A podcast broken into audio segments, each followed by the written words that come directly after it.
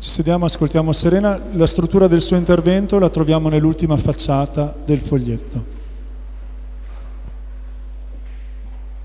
Buonasera.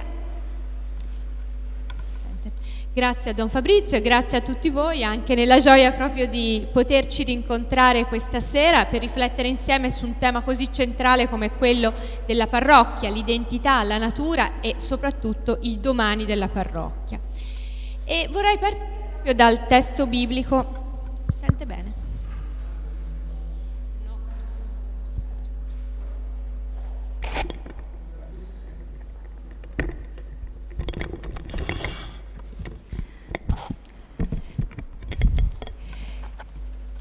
Dicevo, vorrei partire proprio dal testo biblico che abbiamo ascoltato e intorno al quale abbiamo iniziato il nostro incontro questa sera perché le parole di Luca sono state estremamente puntuali. Sapete giudicare i segni del tempo meteorologico e non sapete giudicare i tempi di questa storia. E soprattutto il testo di Luca riporta la grande domanda del come mai non lo sapete fare. Allora, per riflettere sul domani della parrocchia, io vorrei proprio partire dal prendere sul serio fino in fondo questa sfida, che è quella di guardare la realtà e cercare di comprendere i segni del venire, della novità, del domani di Dio in questa realtà. E la prima cosa da cui vorrei partire è il fatto che le ricerche sociologiche, anche le più recenti, ci segnalano un fatto paradossale davanti alla realtà della parrocchia. Da un lato la parrocchia continua ad essere per tante persone l'esperienza di chiesa più immediata e più sentita e penso che tutti noi possiamo andare all'esperienza della nostra vita, dei nostri parenti e tutti noi in fondo abbiamo, individuiamo nella parrocchia questo punto di riferimento può essere collegato a ricordi di infanzia positivi oppure della giovinezza, dei gruppi giovanili, può essere vicino a quella che è la vita sacramentale per se stessi oppure per i propri figli, o ancora a momenti di estrema gioia, i matrimoni o momenti di lutto. Indubbiamente le ricerche ci segnalano questo dato. Per la maggior parte degli italiani, tuttora, quando si pensa all'esperienza di Chiesa, si pensa da un lato il Papa, e direi in questo momento forse ancora di più, lo sentiamo ancora più vicino, e dall'altro la dimensione della vita parrocchiale. Direi la diocesi per la maggior parte delle persone è un'entità astratta, assolutamente lontana e il vescovo è una figura spesso non solo lontana ma più burocratica o più legata ad alcuni momenti di natura cultuale o di visibilità pubblica che però non toccano la vita, l'esperienza religiosa, la concretezza dell'esperienza di Chiesa che è la nostra.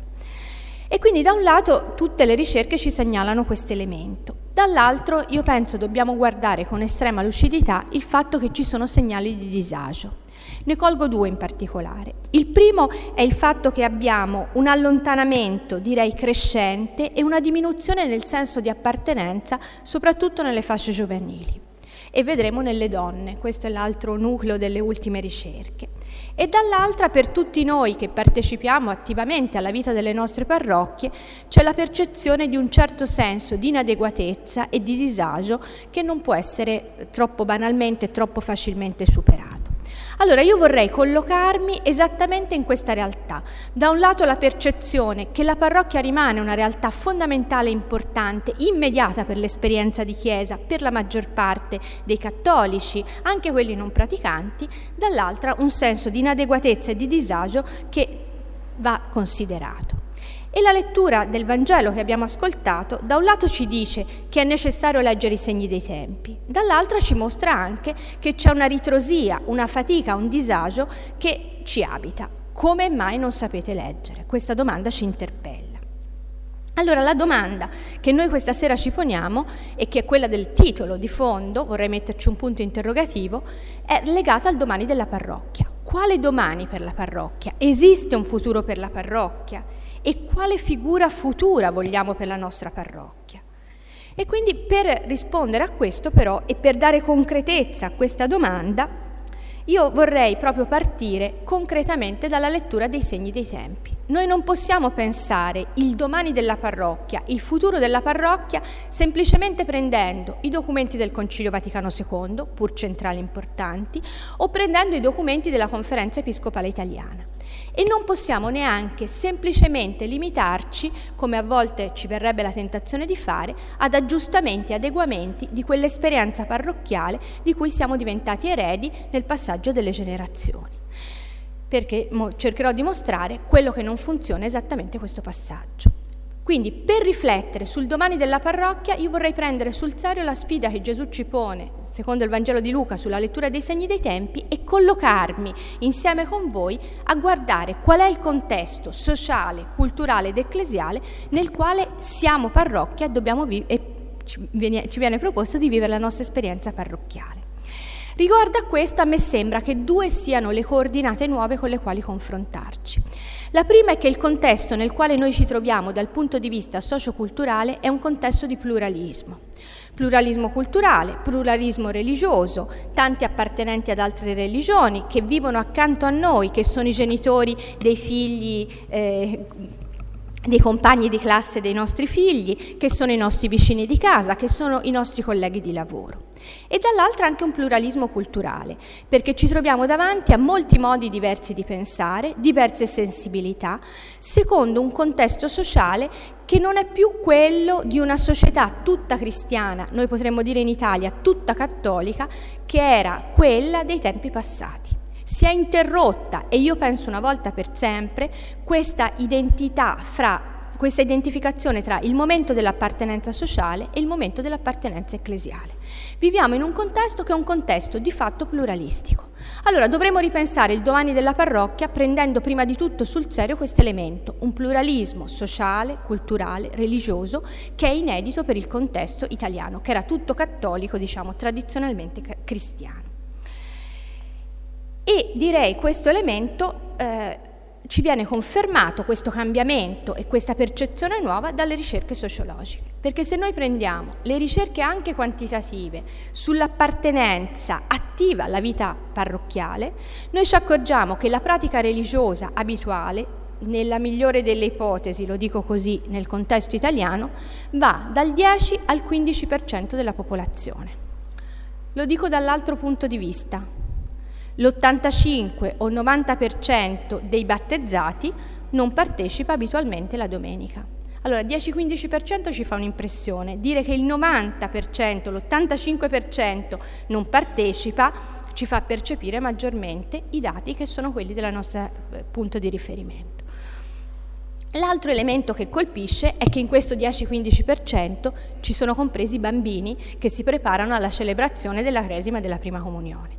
La mia diocesi ha il 9% di pratica religiosa appurata, certa, 5% di adulti tra i 20 e i 50 anni cioè si scende in maniera clamorosa. E l'allontanamento delle donne nella fascia tra i 20 e i 40 anni dalla vita pastorale abituale è un altro elemento che deve essere considerato. I dati sono quelli di una ricerca effettuata lo scorso anno eh, nel Triveneto, il Veneto cattolico di tradizionale appartenenza, meno del 20% eh, delle donne tra i 20 e i 40 anni sono andate una volta o due volte nell'arco dell'anno a partecipare alla celebrazione eucaristica. Allora, questi sono dati che sono molto forti e su cui dobbiamo imparare a riflettere più chiaramente. Dall'altro, i matrimoni religiosi, come sappiamo, eh, sono tra il 40 e il 50% del numero totale di matrimoni e non sto contando le convivenze diciamo, di eh, durata prolungata. Dall'altra però vediamo anche che il 75% dei genitori cattolici chiede ancora il battesimo per i propri figli, quindi è un senso di riferimento.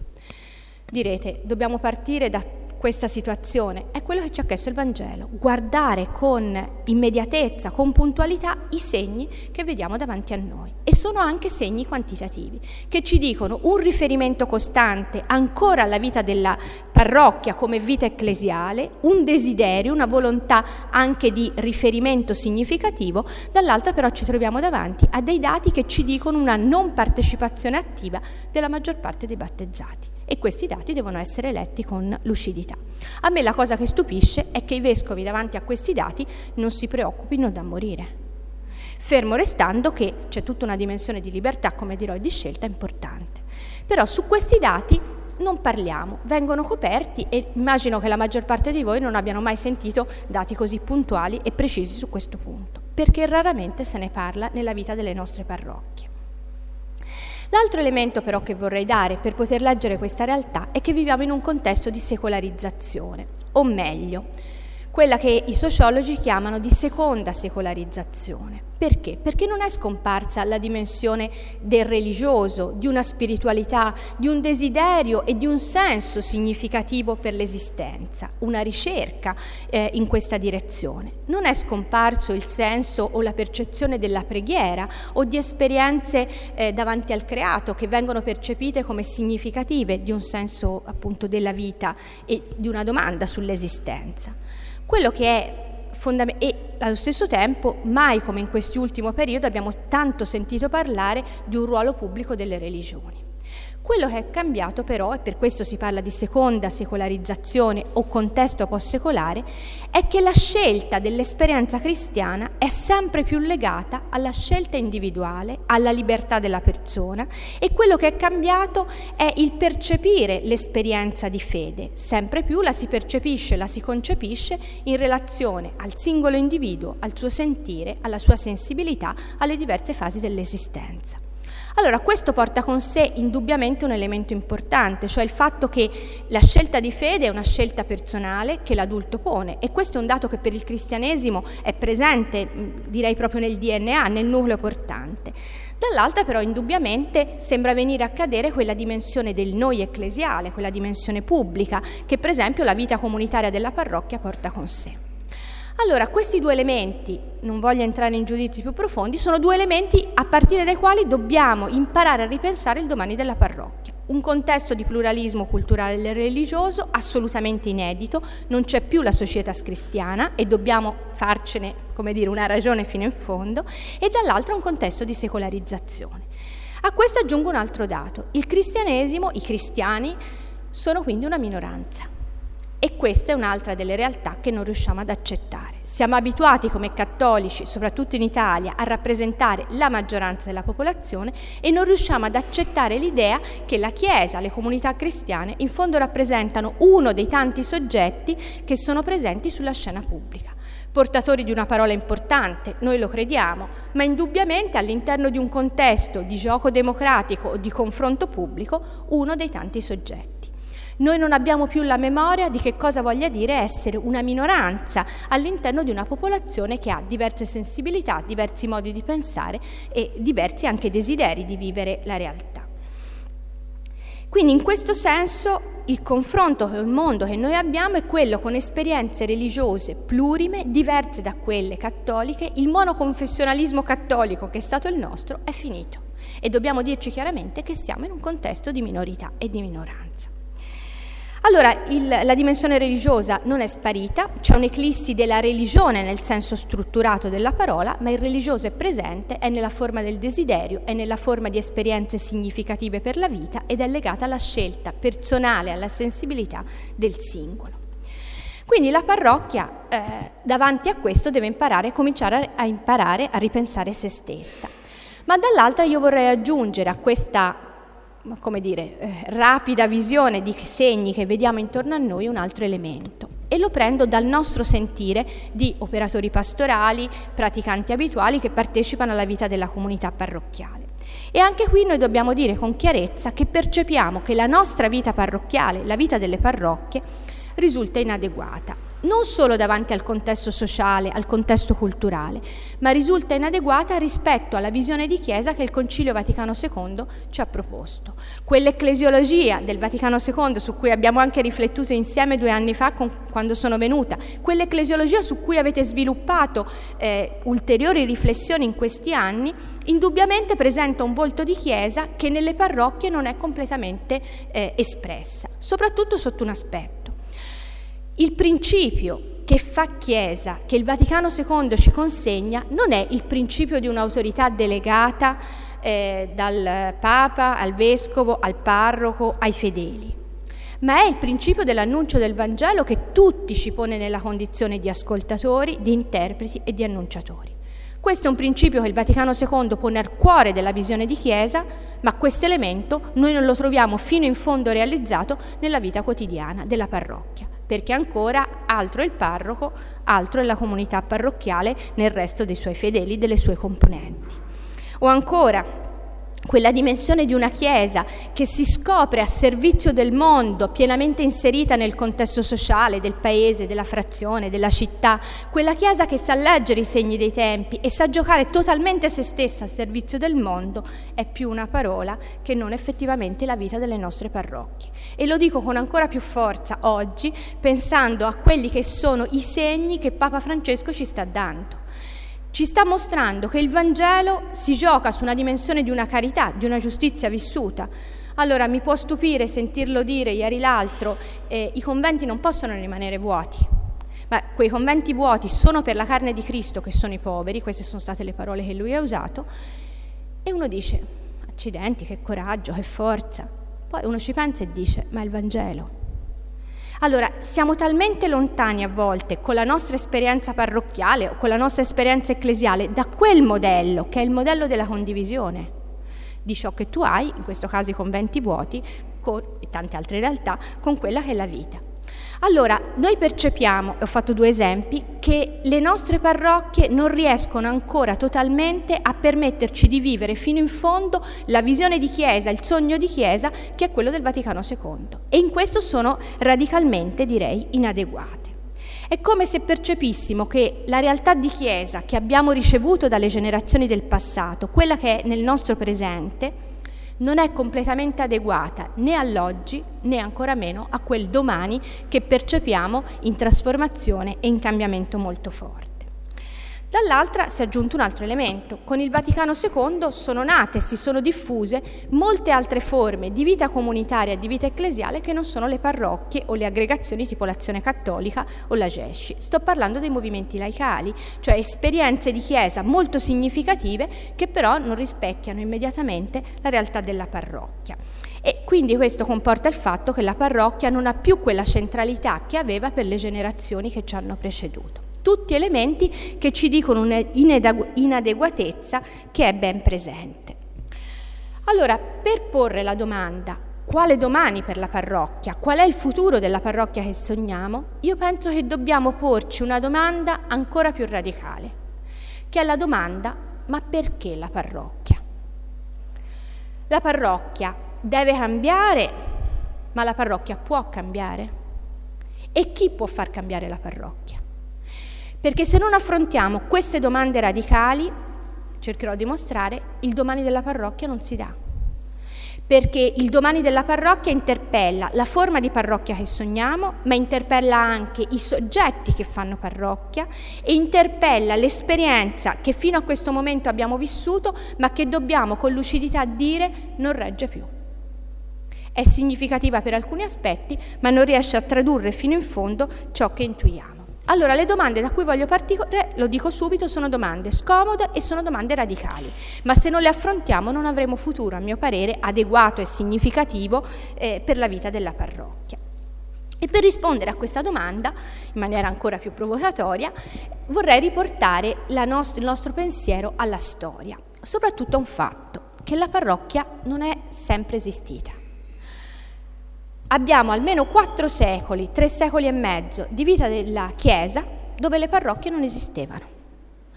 Quello che noi consideriamo assolutamente ovvio, presente da sempre, in realtà nasce a un certo punto, nasce all'interno mm, più o meno verso la metà o la fine del IV secolo e addirittura nelle città nasce fra l'VIII e il X secolo. Quindi per quasi 800-900 anni di cristianesimo nelle città le parrocchie non esistevano. Se voi prendete le pagine del Nuovo Testamento e le sfogliate anche rapidamente, non troverete mai né la parola parrocchia, diciamo, riferita alla comunità parrocchiale, né troverete indicazione di questa figura. Perché quello che è l'annuncio, la crescita della realtà ecclesiale passa attraverso la chiesa locale, quella che noi chiamiamo diocesi, la figura del vescovo e la città come punto di riferimento. Allora, per rispondere alla domanda perché la parrocchia, dobbiamo ritornare a capire perché la parrocchia è nata perché a un certo punto la parrocchia nasce e nel corso della storia la parrocchia passa attraverso una serie di figure di parrocchia, modelli di parrocchia che evolvono nel corso del tempo. Quindi se vogliamo rispondere fino in fondo alla domanda ed assumere la responsabilità per il domani della parrocchia, io penso che la strada migliore che dobbiamo percorrere è quella di capire perché la parrocchia è nata e che cosa attraverso le trasformazioni si è mantenuto nel corso di questi 1500 anni, 1600 anni di vita parrocchiale perché vedremo che quella che noi oggi conosciamo, che è la parrocchia che è nata dal Concilio di Trento, in realtà appunto è nata 500 anni fa. Ma la storia della parrocchia, almeno mille anni prima, ha delle forme, dei modelli di parrocchia sviluppati una, secondo una sensibilità diversa e il fatto che ci siano tanti modelli di parrocchia diverse vuol dire che non solo la parrocchia può cambiare, ma la parrocchia deve cambiare, perché nel corso di questi 1600 anni da quando è nata ha subito innumerevoli trasformazioni. Allora, la prima cosa per porci la domanda sul domani della parrocchia è quindi capire perché è nata e accettare come dire, una conversione interiore per cui la parrocchia può e deve cambiare. La forma che conosciamo, questa sarà la mia ipotesi, ha finito di vivere, ma questo non vuol dire che è finita la parrocchia. La situazione che noi oggi viviamo l'hanno vissuta al tempo del Concilio di Trento, l'hanno vissuta nel X-XI secolo, quando si sono dovuti inventare delle forme diverse, perché diversa era la situazione sociale, culturale e religiosa nella quale si trovavano a vivere. Allora, com'è nata la parrocchia? La parrocchia è nata fondamentalmente in un momento in cui il cristianesimo diventava un fenomeno di massa, con l'editto di Costantino del 313, ci sono appunto conversioni eh, in grande numero e soprattutto si comincia dalla città a evangelizzare le campagne. L'evangelizzazione delle campagne porta a creare queste comunità che sono localizzate nei diversi villaggi, nelle diverse piccole cittadine, nelle diverse zone e soprattutto a capo e diciamo al cuore della vita di queste comunità viene posto un prete, un presbitero. Fino al IV secolo i preti, presbiteri, uso lo stesso termine, non uso mai sacerdoti, ve l'ho già detto l'altra volta, perché? Non potevano celebrare, presiedere l'Eucarestia da soli ma è sempre il vescovo, circondato dai suoi preti, che celebrava l'Eucarestia in città, un'Eucarestia ogni domenica per tutta la città intorno al vescovo. Appena comincia l'evangelizzazione delle campagne e si creano queste comunità parrocchiali appunto nei villaggi, nei diversi pagi, nei diversi, nelle diverse cittadine, il vescovo continua a celebrare in città e i presbiteri cominciano a presiedere le celebrazioni nei diversi luoghi. Allora la parrocchia in fondo nasce per rispondere a due esigenze. La prima è l'evangelizzazione in tutti i luoghi, quindi il rapporto tra Vangelo e territorio, perché tutti hanno diritto di ricevere l'annuncio del Vangelo e di vivere la vita di comunità laddove vivono. E il secondo elemento è di celebrare l'Eucaristia, di essere comunità eucaristica ogni domenica, in comunione con il Vescovo che continua a risiedere nella città, ma cominciando a garantire un'identità di comunità nel luogo dove si vive. Allora, in questo senso la parrocchia nasce, lo capiamo bene, a partire da questi due elementi, Vangelo e territorio, essere comunità eucaristica. Questi elementi, studiando la storia della parrocchia, si percepisce bene che rimangono nel corso di tutti i secoli. Nelle parrocchie in città nascono per lo stesso motivo, perché le parrocchie, le, le diocesi cominciano a essere molto grandi e c'è bisogno di comunità che celebrino l'Eucarestia nei, nelle diverse parti del contesto cittadino e così via. Questo elemento quindi rimane sempre questo duplice elemento di riferimento. Quella però che noi conosciamo è un modello di parrocchia ed è il modello di parrocchia, spero di non annoiarvi con questa parte storica, ma è essenziale per capire cosa possiamo cambiare e che cosa invece è proprio parte specifica della parrocchia.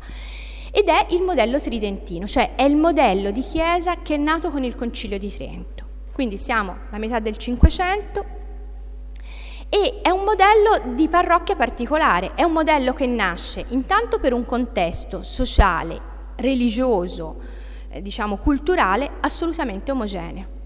La parrocchia tridentina è pensata per un villaggio, per un quartiere in cui tutti gli abitanti si ritrovano perché sono tutti cattolici, perché tutti più o meno appartengono allo stesso ceto sociale, perché hanno la stessa lingua, hanno lo stesso contesto di vita. È un contesto abbastanza statico. E soprattutto la parrocchia tridentina è pensata per un contesto anche cittadino, ma di tipo rurale, cioè legato ai cicli dell'esistenza, che sono quelli dell'anno, che sono quelli della semina, che sono quelli di un ritmo che viene giocato sulle stagioni.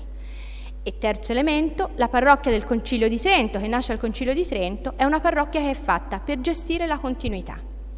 Non è fatta per i cambiamenti, è fatta per garantire la continuità della vita di Chiesa in quel villaggio, in quel quartiere, in quel contesto. E ancora più fortemente la parrocchia, la parrocchia, tridentina è giocata sul parroco, perché è colui che ha parola, che ha voce, intorno a cui tutto si gioca. Addirittura il codice del diritto canonico del 1917 spiegava così: che cos'è la parrocchia? La parrocchia è il parroco. Puntuale. O se volete, un, per quanto riguarda la figura dei laici, Roberto Bellarmino, penso di avervi citato questo passaggio, quando sono venuta, diceva chi è il laico? Il laico è quello che non ha alcuna funzione nella Chiesa, perché l'unico vero soggetto attivo nella vita della parrocchia tridentina in senso pieno è unicamente il parroco. Parzialmente gli altri presbiteri, meglio gli altri sacerdoti, indubbiamente i laici sono destinatari.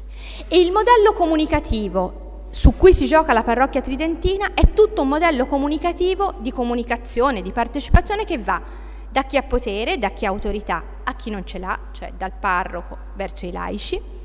È giocato dall'adulto verso il bambino, perché c'è chi sa e ha un ruolo e chi non ce l'ha, il bambino per principio. E ancora è giocato tra chi sa la fede, il parroco, e chi per principio e sempre non sa la fede, è permanentemente un infante nella fede, cioè il laico, i laici. Laici maschi ed evidentemente gradino inferiore, eh, laici donne, le laiche ancora più a livello basso. Allora, la parrocchia tridentina è una parrocchia che si centra intorno al principio di autorità che fa essere Chiesa, che è portato al massimo grado dal parroco secondo dinamiche comunicative unidirezionali ed è incentrato in un contesto in cui tutti vengono battezzati da bambini in una dimensione sacramentale fondamentalmente eucaristica. Quello che conta è la cura delle anime e l'offerta della dimensione sacramentale. Alla parrocchia tridentina si appartiene a partire da un principio che è un principio basilare ed è il principio del domicilio, del territorio. E il, ter- il, riferimento al territorio è tu appartieni a quella parrocchia perché abiti alla via X nella contrada Y. Cioè l'idea è di un criterio, se volete assolutamente neutro, che è il criterio del domicilio, in modo tale che ciascuno abbia diritto a ricevere i sacramenti l'evangelizzazione dei sacramenti nel contesto di residenza, ma in particolare i sacramenti. Allora, il criterio del territorio è un criterio di una suddivisione dell'intero, tutto il mondo conosciuto, tutta la diocesi, che viene suddivisa in tante parti che sono le parrocchie. Il singolo fedele appartiene a una parrocchia XY e ha diritto di ricevere i servizi sacramentali che sono legati all'appartenenza a quel territorio parrocchiale. È un principio di delimitazione fondamentale per tutto il Concilio di Trento. Quindi il modello della parrocchia tridentina si gioca sul parroco, sulla sacramentalizzazione al massimo grado, si gioca su dinamiche comunicative unidirezionali da chi è soggetto a chi non lo è, appunto i laici, e si gioca su un principio di appartenenza che è tutto e fondamentalmente legato al, eh, al domicilio, a dove tu vivi. Considerate che il contesto è quello sostanzialmente rurale, in massimo grado, e il luogo dove tu vivi hai il domicilio dove tu dormi, dove è la tua casa, è il luogo dove spesso tu lavori, è il luogo nei quali hai tutte le relazioni primarie e portanti, perché le comunicazioni, indubbiamente gli spostamenti, non erano quelli che noi oggi viviamo. L'altro elemento importante è la parrocchia tridentina, che la parrocchia tridentina è fatta, dicevo, non per i cambiamenti, ma è fatta per durare nel tempo ed è pensata per cambiamenti sociali estremamente lenti. È una parrocchia che ha un ritmo ciclico, il ritmo dell'anno liturgico, che è anche il ritmo naturale della vita, inverno, estate, insomma le stagioni che si susseguono, ma soprattutto la parrocchia tridentina è una parrocchia in cui il modello pastorale, proprio perché non ci sono grandi cambiamenti, può essere tranquillamente ripetitivo. Si fa un'attività eh, in autunno, si fa un'attività per il Natale, si fa la novena e tutti gli anni la stessa procedura viene sostanzialmente, liturgicamente e a livello catechistico, sostanzialmente ripetuta. Penso che mentre parlavo ci siano venuti in mente non solo degli esempi del nostro passato, le persone più anziane tra di noi, ma penso che a tutti sia venuto in mente tante realtà che forse non in questa parrocchia, ma nell'esperienza di vita parrocchiale ci siamo trovati a vivere. Una parrocchia dove tutto conta il parroco, dove le dinamiche di comunicazione sono assolutamente unidirezionali, uno decide e parla per tutti dove la dimensione dei sacramenti e non dell'annuncio del Vangelo è al centro di tutto, dove la sacramentalizzazione dei bambini occupa l'80% delle forze e l'ultimo elemento dove l'attività pastorale segue dei ritmi ricevuti dal passato che rimangono sempre uguali, mai discussi, mai verificati, si è sempre fatto così e continueremo a farlo. Bene, quello che io stasera voglio dire, se vogliamo un domani per la parrocchia, è che questo modello di parrocchia, quello nato dal Concilio di Trento, è assolutamente finito. È finito per motivi sociali e culturali, perché noi viviamo in un contesto secolarizzato, dove non c'è più il controllo sociale, ti controllano se battezzi o meno tuo figlio, se vai a messa tutte le domeniche, perché stai in un ambiente piccolo dove tutti si conoscono. È finito perché per noi le comunicazioni, i trasporti ci pongono in un mondo completamente diverso e il nostro rapporto con i luoghi della nostra identità sono altri rispetto a quelli del passato in un contesto rurale. Perché i fenomeni di urbanizzazione, non solo del vivere in città, ma di pensare secondo una mentalità che è appunto quella della città, hanno mutato in maniera sostanziale il nostro vivere ed è finito questo, dovrebbe essere finito questo modello tridentino che invece resiste solidamente e saldamente, perché il Vaticano II ha una visione di Chiesa che è diversa da quella del Concilio di Trento. Però in questo momento noi percepiamo il disagio perché siamo in una fase di transizione, una fase in cui il modello di parrocchia è ancora il modello tridentino leggermente rivisto e leggermente risistemato e l'ideale del, di Chiesa del Vaticano II chiederebbe il generarsi di una nuova parrocchia che ancora non è nata. Quindi noi ci troviamo a, compens- a, pensare il domani della parrocchia tenendo presente che siamo in una fase che è una specie di guado. Immaginiamoci nel mezzo di un fiume, abbiamo lasciato la sponda sicura, del conci- sicura per allora, del Concilio di Trento, sappiamo che dobbiamo attraversare questo fiume perché la transizione è evidente, ma noi siamo ancora nel mezzo del guado perché la parrocchia, secondo il Vaticano II, non è ancora nata, diciamo così. È stata concepita nel concilio, ma ancora non è stata data alla luce. Quindi è finita la parrocchia? Io penso di no, perché la parrocchia, eh, questo è il mio secondo passaggio, ci offre dell'esperienza ecclesiale, dell'esperienza cristiana, degli elementi specifici che solo la parrocchia può dare. Ma dobbiamo dirci con altrettanto coraggio e forza, lettura dei segni dei tempi, che questa parrocchia tridentina, il modello tridentino di parrocchia, è completamente finito. Allora mi sembra che in questo momento noi dobbiamo cogliere i tempi nei quali ci troviamo con lo sguardo con cui Dio ci mostra il generarsi di qualcosa di futuro, cioè il fatto che in questo momento abbiamo una grande chance, che è il contesto pluralistico e secolarizzato nel quale ci troviamo, che diventano la grande opportunità per ripensare il domani della nostra parrocchia. Come fare a pensarlo? Dicevo, il Vaticano II ci offre il quadro generale e su questo non voglio ritornare perché ne abbiamo già parlato e voi avete tanto riflettuto su questo tema. Dico solo che sulla parrocchia il concilio non ci dice molto. I testi sul, proprio specifici sulla vita pastorale parrocchiale sono veramente molto ridotti. Ne ho riportati alcuni, altri li troverete nel testo scritto. Però alcune cose importanti eh, ci vengono dette. Il primo dato, Sacrosantum Concilium 42, è che la parrocchia è una comunità di fedeli. Finalmente la parrocchia non è più il parroco, come nel codice del 17, ma la parrocchia è comunità di fedeli, cioè di credenti in Cristo. Secondo elemento importante ci dice che la parrocchia ha sempre a che fare con un luogo, è organizzata localmente, quindi ci dice che c'è un valore che è legato al luogo su cui dovremo riflettere. Il terzo elemento ci dice che la parrocchia è guidata, oppure dice anche animata, da un pastore, cioè c'è un ministro che ha una funzione su cui dovremo riflettere. E ancora ci dice che eh, la parrocchia è importante perché permette di vivere in maniera visibile e significativa l'esperienza di Chiesa, quindi è qualcosa che ci è importante ed essenziale. Quali sono allora, su per questi documenti del Vaticano II o potrebbero esserci tanti documenti che della Conferenza Episcopale Italiana in questi ultimi 50 anni hanno riflettuto sulla parrocchia. Quello che io vi consiglio di leggere è la parrocchia come comunità missionaria, perché questo mi sembra un elemento estremamente significativo, la vita missionaria della parrocchia, perché ci dà una prospettiva che è una prospettiva dinamica, una prospettiva di rinnovamento. È forse tra i migliori documenti che sono stati prodotti negli ultimi anni. Ma io non voglio soffermarmi sui documenti, vorrei raccogliere dalla storia che abbiamo più o meno raccontato, anche della parrocchia tridentina, e dalle sfide che noi oggi percepiamo, gli elementi che sono specifici della vita parrocchiale. Il primo elemento che va tenuto, va salvaguardato e che solo la parrocchia ci può dare è che la parrocchia è fatta di soggetti, è fatta di persone, è fatta di credenti in Cristo. Direte, ovvio, se uno guarda la parrocchia tridentina non è così ovvio, perché la parrocchia era il parroco, poi se c'erano i fedeli, i fedeli erano i destinatari.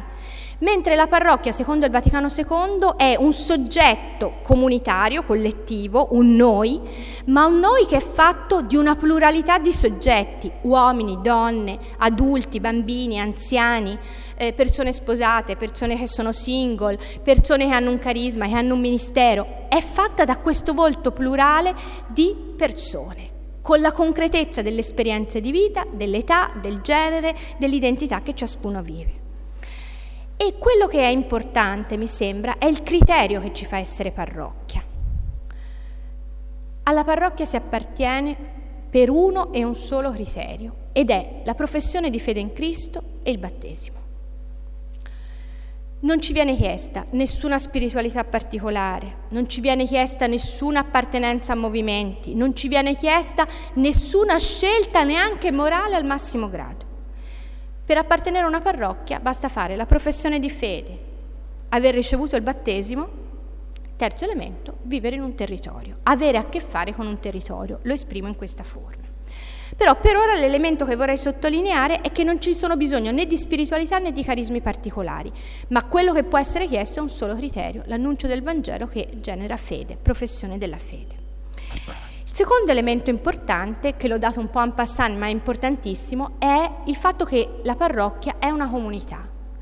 Io preferisco addirittura parlare ormai più che di parrocchia, il domani della parrocchia, io avrei intitolato il domani della comunità parrocchiale, per ricordare che la parrocchia non è un'istituzione astratta, ma è un insieme di persone che sono comunità, non che vivono in comunità, ma che sono e fanno comunità fanno il noi, quel noi il cui volto viene definito esattamente da quella tipologia di persone che fanno quella comunità specifica.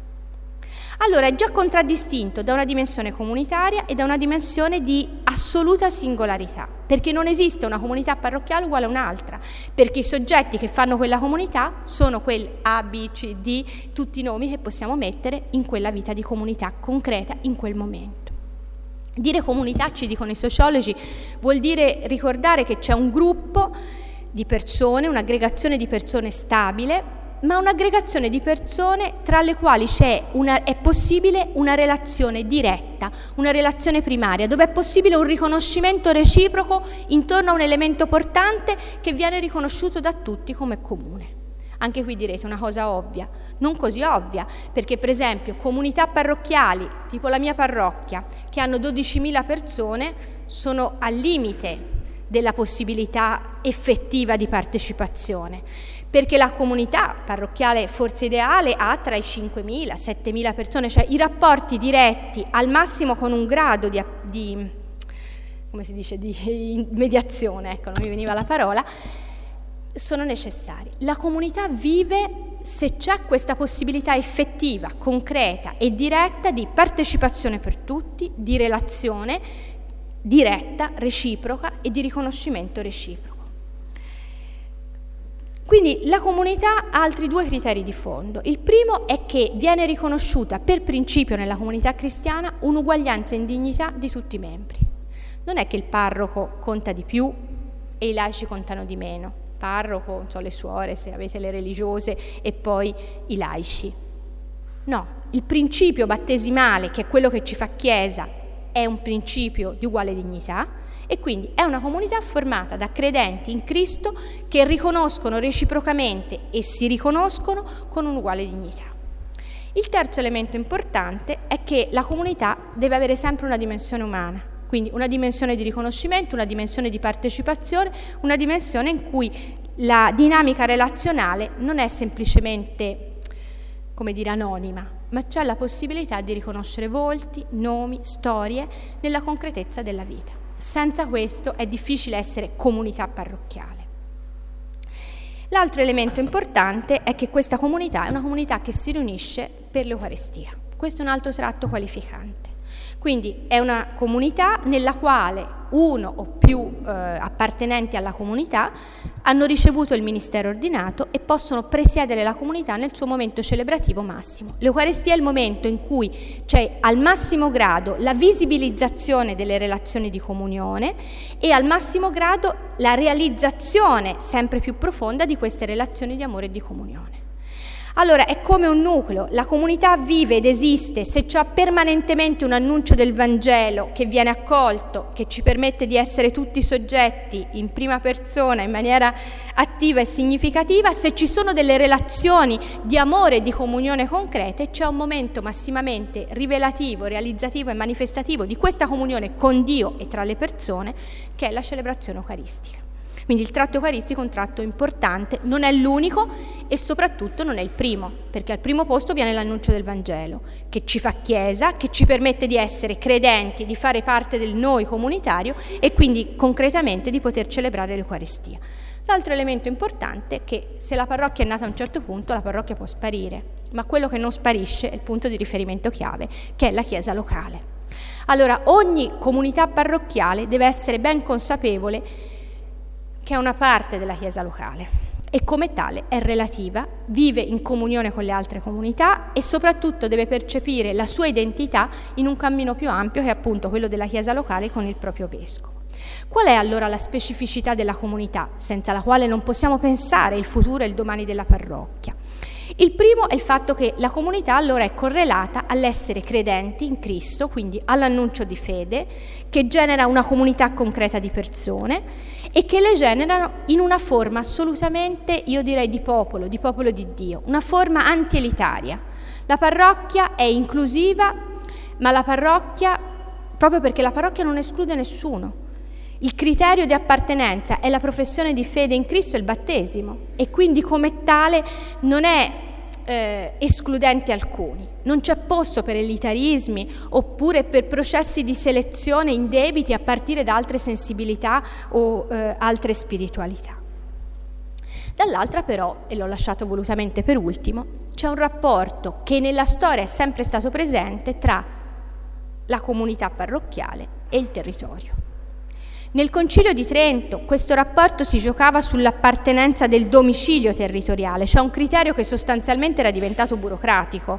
Tu appartieni a quella parrocchia, hai diritto a ricevere un tot servizio religioso, modello insomma, supermercato di zona, ecco, più o meno in questa forma. Passatemi l'immagine, ma volutamente la voglio porre con, con forza.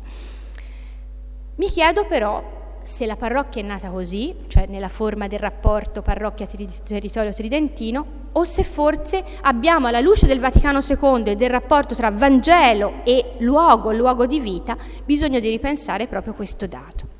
Perché la parrocchia è indubbiamente legata a un territorio, sta su un territorio, vive in un territorio ma soprattutto la parrocchia è chiamata ad essere segno visibile in un territorio di cosa voglia dire l'esperienza di Chiesa, la comunione con Dio e la comunione tra eh, i cristiani. Che cos'è allora una parrocchia, una comunità parrocchiale? Se dovessi darne una definizione direi che la parrocchia è il luogo di quella che io chiamo la fede comune, intendendo per fede comune questo aspetto. Da un lato comune nel senso la fede quella di tutti, quella di base, quella essenziale per poterci dire cristiani.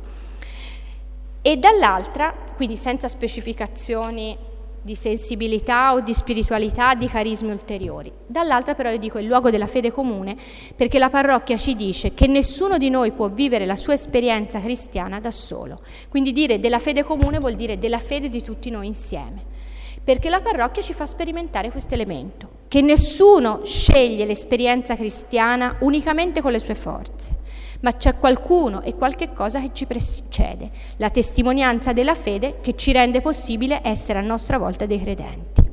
Allora la parrocchia è in fondo questo, questa realtà, una realtà radicata in un luogo in cui un soggetto comunitario custodisce la fede comune e ne è segno significativo per tutti coloro che in qualche maniera entreranno in contatto con quella comunità, o perché abitano in quel territorio, o perché entrano in contatto attraverso una serie di relazioni con quella comunità che sta in quel territorio.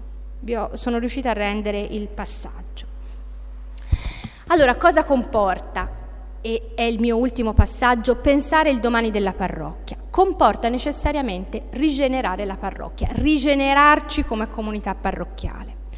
Il verbo è scelto volutamente perché la parrocchia nel corso della storia ha visto diverse figure, è stata generata, rigenerata più e più volte. Tutte le volte che ha preteso di radicarsi in una forma ricevuta dal passato senza accettare questo stimolo che i segni dei tempi andavano proponendo, quando questo è avvenuto la parrocchia si è eh, progressivamente svuotata oppure si è progressivamente così cristallizzata, direi così sclerotizzata, che è stata necessaria una riforma radicale per una trasformazione. Penso lo stesso Concilio di Trento. Abbiamo finito la fine della civiltà tridentina, è finito quel modello di Chiesa e è finito soprattutto quel contesto sociale e culturale a cui quel modello di Chiesa e di esperienza cristiana voleva rispondere. Ora dobbiamo avere il coraggio di rigenerarci come parrocchia alla luce del Vaticano II e questo comporta necessariamente ripensare il rapporto fra parrocchia e territorio. Questo, questo eh, criterio è anche scomodo. Vorrei ritornare a Trento perché si adottava il criterio territoriale, diciamo, domiciliare, del domicilio, fondamentalmente per un motivo, per garantire, per fare in modo che tutti coloro che erano cristiani potessero ricevere i sacramenti ai quali avevano diritto. Questa è la logica di fondo. Cioè per un criterio, da un lato antielitario, perché il criterio più neutro è quello del domicilio, non ti dice niente se non come dire, un'appartenenza sociale o appunto di, di, di abitazione. E dall'altra era un criterio fondamentalmente di universalità, ma era un criterio che di per sé funzionava solo e unicamente in un contesto sociale abitativo assolutamente stabile.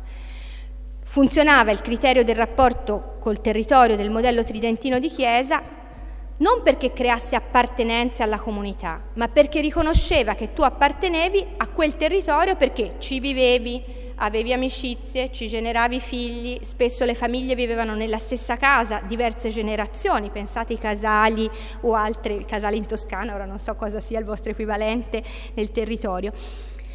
C'era una dimensione di appartenenza che esisteva già il territorio, il criterio territoriale della parrocchia tridentina, il domicilio, riconosceva questa appartenenza, ma non creava senso di appartenenza, non c'era bisogno, tutti erano cristiani, l'unico soggetto a pieno titolo era il parroco, che aveva obbligo di domicilio nella parrocchia, non a caso, e tutti gli altri già ci risiedevano. Creava un criterio di universalità inclusiva senza chiedere, senza dare però nessun genere di elemento ulteriore garantiva che ci fosse un luogo per la formazione cristiana e per i sacramenti a cui tutti potessero in qualche maniera accedere sulla base del domicilio. Questo criterio è diventato assolutamente burocratizzato e soprattutto è stato assolutizzato in maniera totale. Pensate ai fogli che dobbiamo fare per sposarci. Quando uno vive da una parte, eh, il, spo, il, futuro sposo, la futura sposa magari vive nella diocesi accanto e pensate quanti elementi dal punto di vista dei fogli, delle pratiche burocratiche, non a caso, perché poi alla fine percepisci questo, che entrano in gioco.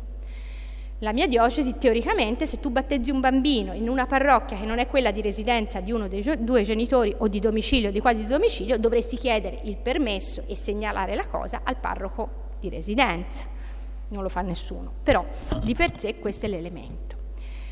Allora, come pensare questo rapporto se è così fondamentale per ripensare il futuro della parrocchia? Io penso dobbiamo partire da ciò che noi oggi siamo e noi abbiamo un rapporto con i luoghi, con il luogo, con i luoghi della vita completamente diverso rispetto al passato. Leggere i segni dei tempi vuol dire ripartire da questo dato. Che rapporto abbiamo con il luogo? La prima cosa che mi, mi, colpisce sempre è che il luogo del nostro domicilio, cioè quello dove abbiamo la casa dove andiamo a dormire per cenare e dormire, per assolutizzare, per limitare la questione, quasi mai è il luogo dove lavoriamo, il luogo dove abbiamo amici, il luogo dove andiamo in palestra e in piscina, il luogo dove vivono i nostri amici più cari oppure i nostri parenti. Quindi i luoghi della nostra vita, i luoghi dove andiamo a scuola, dove andiamo a lavorare, dove stiamo durante il giorno in maniera attiva e soggettuale con le altre persone, quasi mai sono il luogo del nostro domicilio. E può darsi che, soprattutto per le giovani coppie, tutti abbiamo questa esperienza, il luogo dove tu acquisti casa, compri casa, raramente è il luogo dove sei cresciuto, a volte per motivi economici. Soprattutto dal centro città, io penso a una città come Firenze, puoi essere anche cresciuto in centro perché i tuoi genitori avevano pure i nonni questa possibilità, quasi mai una coppia ha denaro sufficiente in una città come Firenze per ricomprare in centro, va a vivere in periferia in altri contesti. Quindi non sempre il luogo della nostra formazione religiosa, della nostra appartenenza alla comunità parrocchiale nella quale siamo cresciuti, è il luogo nel quale poi concretamente viviamo la nostra vita adulta. Il nodo infatti non è né per i bambini né per gli anziani, dove ancora rimane un tessuto di appartenenza. Di solito i bambini vanno a scuola, secondo il domicilio, quindi hanno la rete amicale degli amici del parco o, o altro, quasi sempre ma per l'adulto no.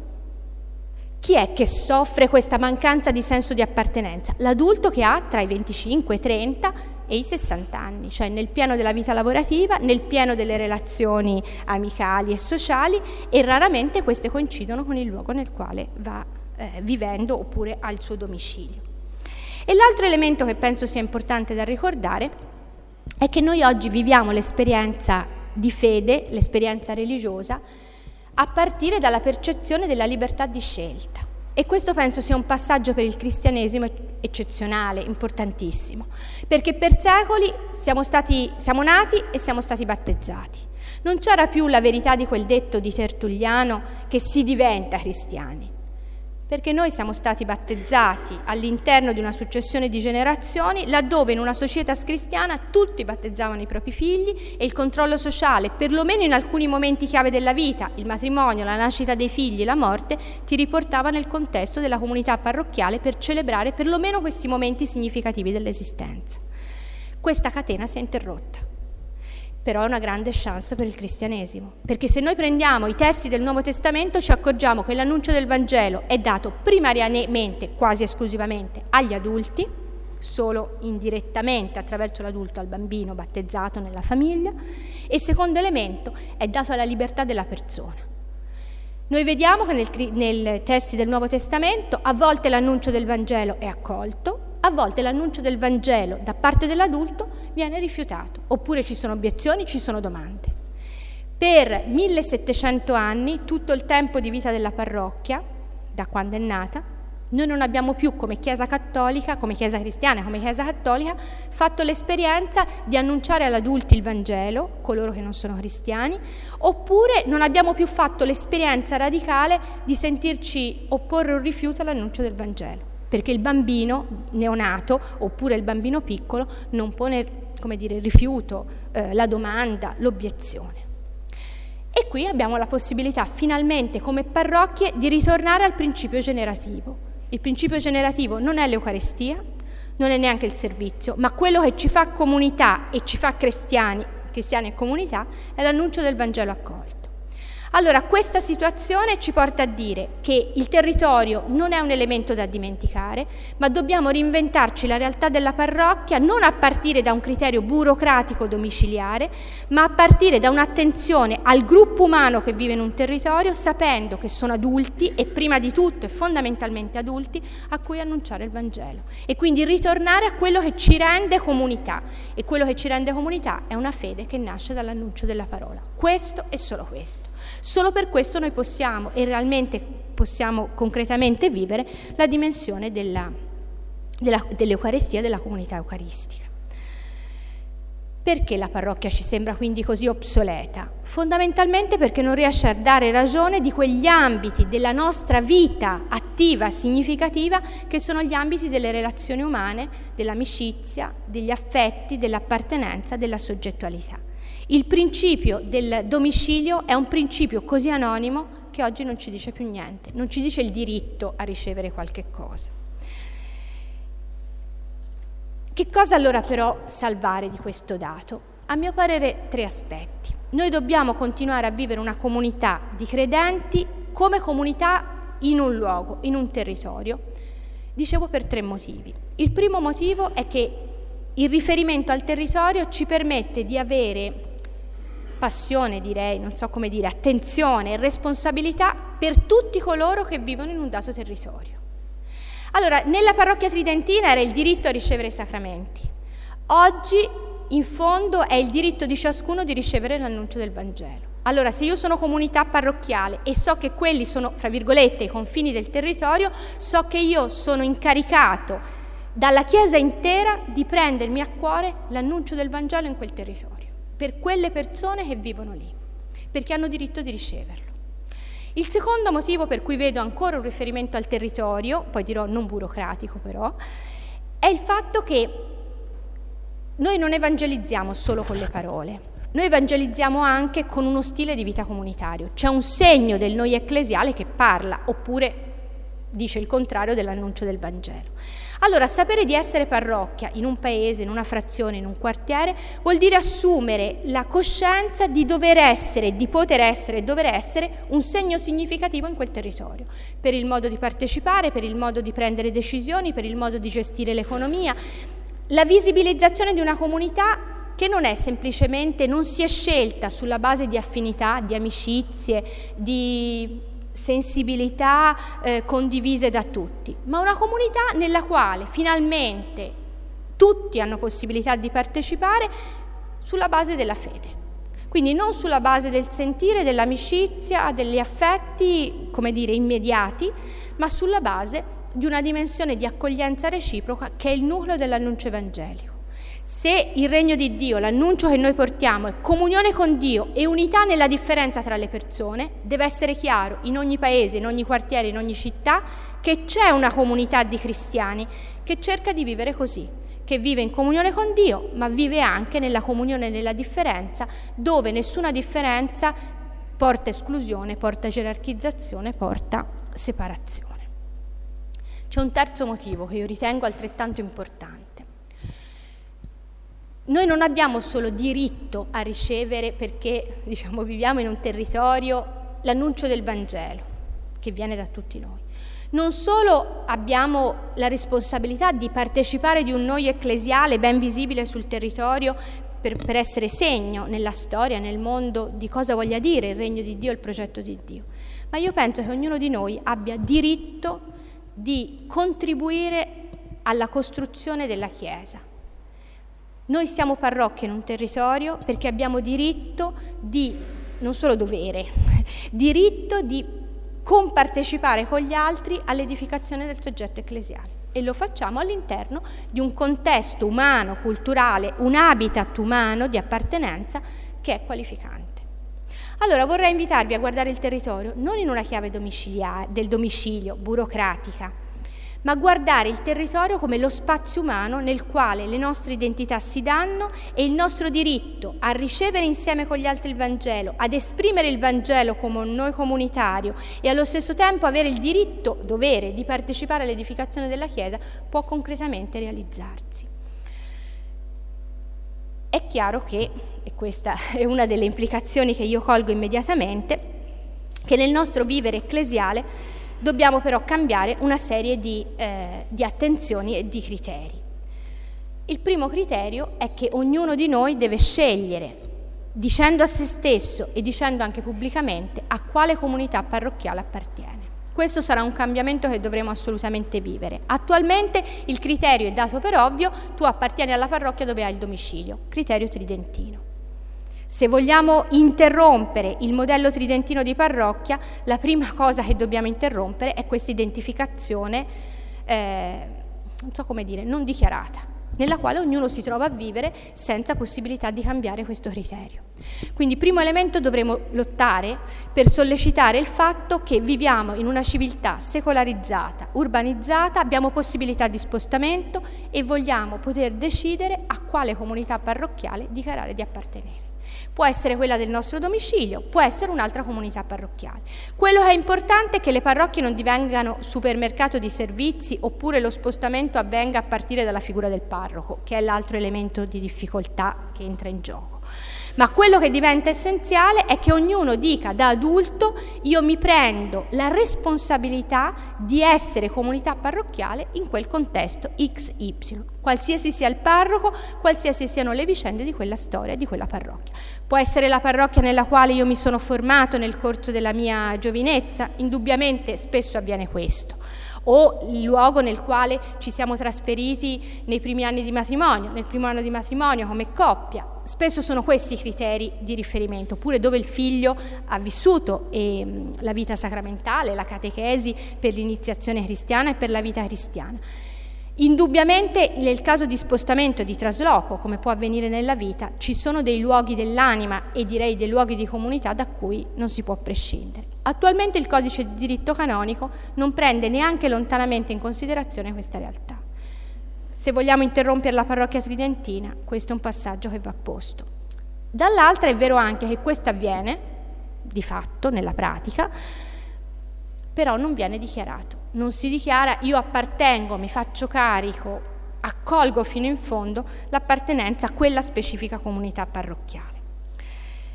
Su questa base possiamo però ripartire per, eh, per rigenerare da ciò che genera parrocchia la comunità parrocchiale. Allora, il primo elemento l'ho già chiarito. Cosa vuol dire essere cristiani? È una scelta libera, responsabile, una scelta adulta, una scelta che tocca la vita al di là del codice del sacro.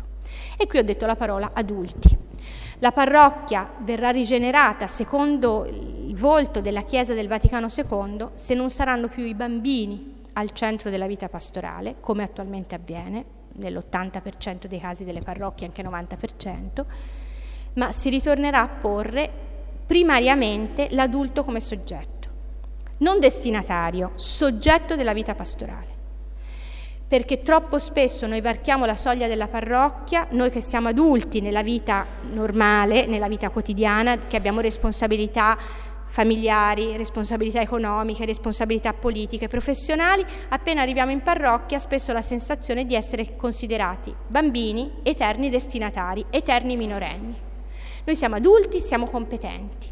Allora, il primo passaggio, il primo criterio chiave è se la vita cristiana è prima di tutto vita adulta e di adulti, al primo posto deve starci l'annuncio del Vangelo agli adulti, l'interpretazione del Vangelo nella comunità cristiana tra adulti. Questo comporta un secondo cambiamento. La parrocchia tridentina è una parrocchia, dicevo, dalle relazioni comunicative unidirezionali, dal parroco ai laici, dall'adulto al bambino, dal maschio alla donna se vogliamo interrompere la parrocchia tridentina, quello su cui giocare per trasformare il volto della parrocchia è indubbiamente dato dalla modalità delle relazioni di comunicazione. Non più dinamica comunicativa unidirezionale, ma dinamica comunicativa pluridirezionale, dinamica comunicativa a rete, se volete il termine tecnico è sinodalità, cioè il camminare insieme reso concreto e reso possibile da dinamiche di comunicazione in cui ogni battezzato, ogni battezzata è da un lato soggetto emittente, dall'altro soggetto ascoltatore. Perché la parola di Dio non ci arriva solo attraverso la scrittura, la parola di Dio ci arriva nell'interpretazione delle parole eh, della scrittura, della parola di Dio, che sono quelle dei nostri fratelli, del presbitero, del diacono della comunità, di tutto il resto della comunità cristiana. Dietro ogni modello di chiesa sta un modello comunicativo. Se noi vogliamo, il modello tridentino ha un modello comunicativo unidirezionale, se vogliamo vivere la Chiesa del Vaticano II, che è comunione di credenti, e essere comunità parrocchiale di credenti, dobbiamo assolutamente fare in modo che tutte, il più possibile, le forme comunicative e partecipative siano pluridirezionali perché se rimangono unidirezionali dal parroco, chissà chi può, chi decide, verso tutti gli altri che sono semplici destinatari e trattati e considerati così, si rimane sempre nel modello tridentino. E devo dire, il domani della parrocchia in questo caso non c'è, perché sarebbe semplicemente un mantenere le stesse procedure del passato che ormai non parlano più e sono assolutamente inadeguate e dall'altra la parrocchia non può essere il luogo di una serie di beni religiosi da acquisire, mi ero scritta negli appunti inizialmente da acquistare, tipo appunto supermercato religioso, perché quello che è la comunità parrocchiale è un noi assolutamente unico e concretamente eh, operante. Gli altri elementi che io colgo è dare attenzione ai luoghi. Quando noi pensiamo parrocchia nel nostro immaginario classico, ci viene subito in mente diciamo questo, il tempio, cioè il luogo, l'aula liturgica meglio, nella quale si celebra l'Eucarestia. Oppure alla parola parrocchia che cosa associamo? Ora non conosco la vostra struttura, i locali parrocchiali, oppure, penso alla Lombardia, un po' anche in Toscana, l'oratorio. Cioè i locali parrocchiali sarebbero i locali in cui la comunità si riunisce in alcuni momenti assembleari, liturgici o altro. Ma chi l'ha detto questo? Se l'essere cristiani è vivere una vita secondo questa realtà, questa prospettiva, i luoghi di vita della comunità non sono solo i luoghi in cui la comunità si riunisce, la chiesa, i locali parrocchiali, l'oratorio, per fare delle attività comuni o per esercitare alcune funzioni. La parrocchia vive nelle case e deve imparare la comunità parrocchiale a riconoscere le case come luoghi ecclesiali, tanto quanto il luogo in cui celebriamo l'Eucarestia, quanto i locali parrocchiali, quanto l'oratorio. Pensarci come comunità cristiana vuol dire ricordare tutti i luoghi nei quali viviamo. Tutti i luoghi sono ecclesiali, tutti i luoghi hanno la dignità di essere luoghi nei quali e con i quali vivere profondamente il nostro essere credenti, la nostra vita. Questo ci aiuta a comprendere che la Chiesa è una comunità parrocchiale in missione in un territorio che è fatto di case, non solo di un movimento, non so come dire, centripeto, ma di un movimento che non è uno si immagina movimento centripeto, il movimento centrifugo, cioè dalla comunità parrocchiale. No, perché noi già viviamo nelle nostre case, noi abbiamo già quella rete di rapporti che è quella dei luoghi dello sport, dei luoghi amicali, del bar, del, dei, luoghi noi, dei luoghi di lavoro, nei quali noi viviamo la nostra vita. La parrocchia si rigenererà nel momento in cui ricorderà che l'annuncio del Vangelo è fatto da ciascuno di noi nella vita quotidiana, nei luoghi degli affetti, nei luoghi della vita, in particolare le case e i luoghi di lavoro. Questa mentalità è lontana e al centripeto hanno tutti convergere verso la parrocchia, immediatamente noi rimandiamo l'idea di un centrifugo, dalla parrocchia dobbiamo uscire. No, noi già viviamo altrove e non solo nei locali parrocchiali. Ci troviamo in alcuni momenti per visibilizzare e concretizzare il nostro essere comunità cristiana, ma poi noi viviamo in quanto comunità cristiana in altri luoghi, che sono luoghi della vita, sono luoghi della vita cristiana complessiva. L'ultimo passaggio che voglio fare è legato alle condizioni per questa trasformazione.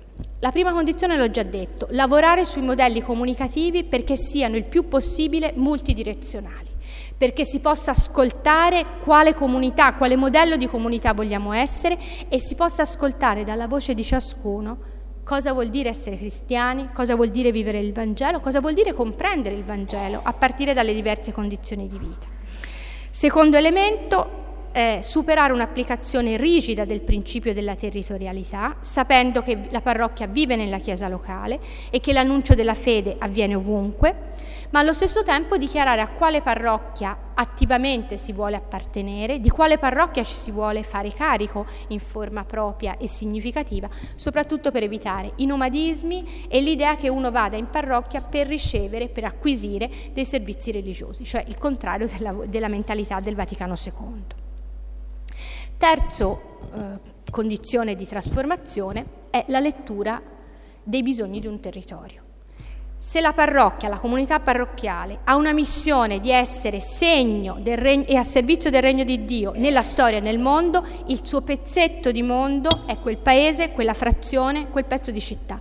Territorio vuol dire questo, avere questo sguardo molto concreto su quel contesto vitale che è un contesto fatto di bisogni, di potenzialità, di strutture di vita, di forme di vita.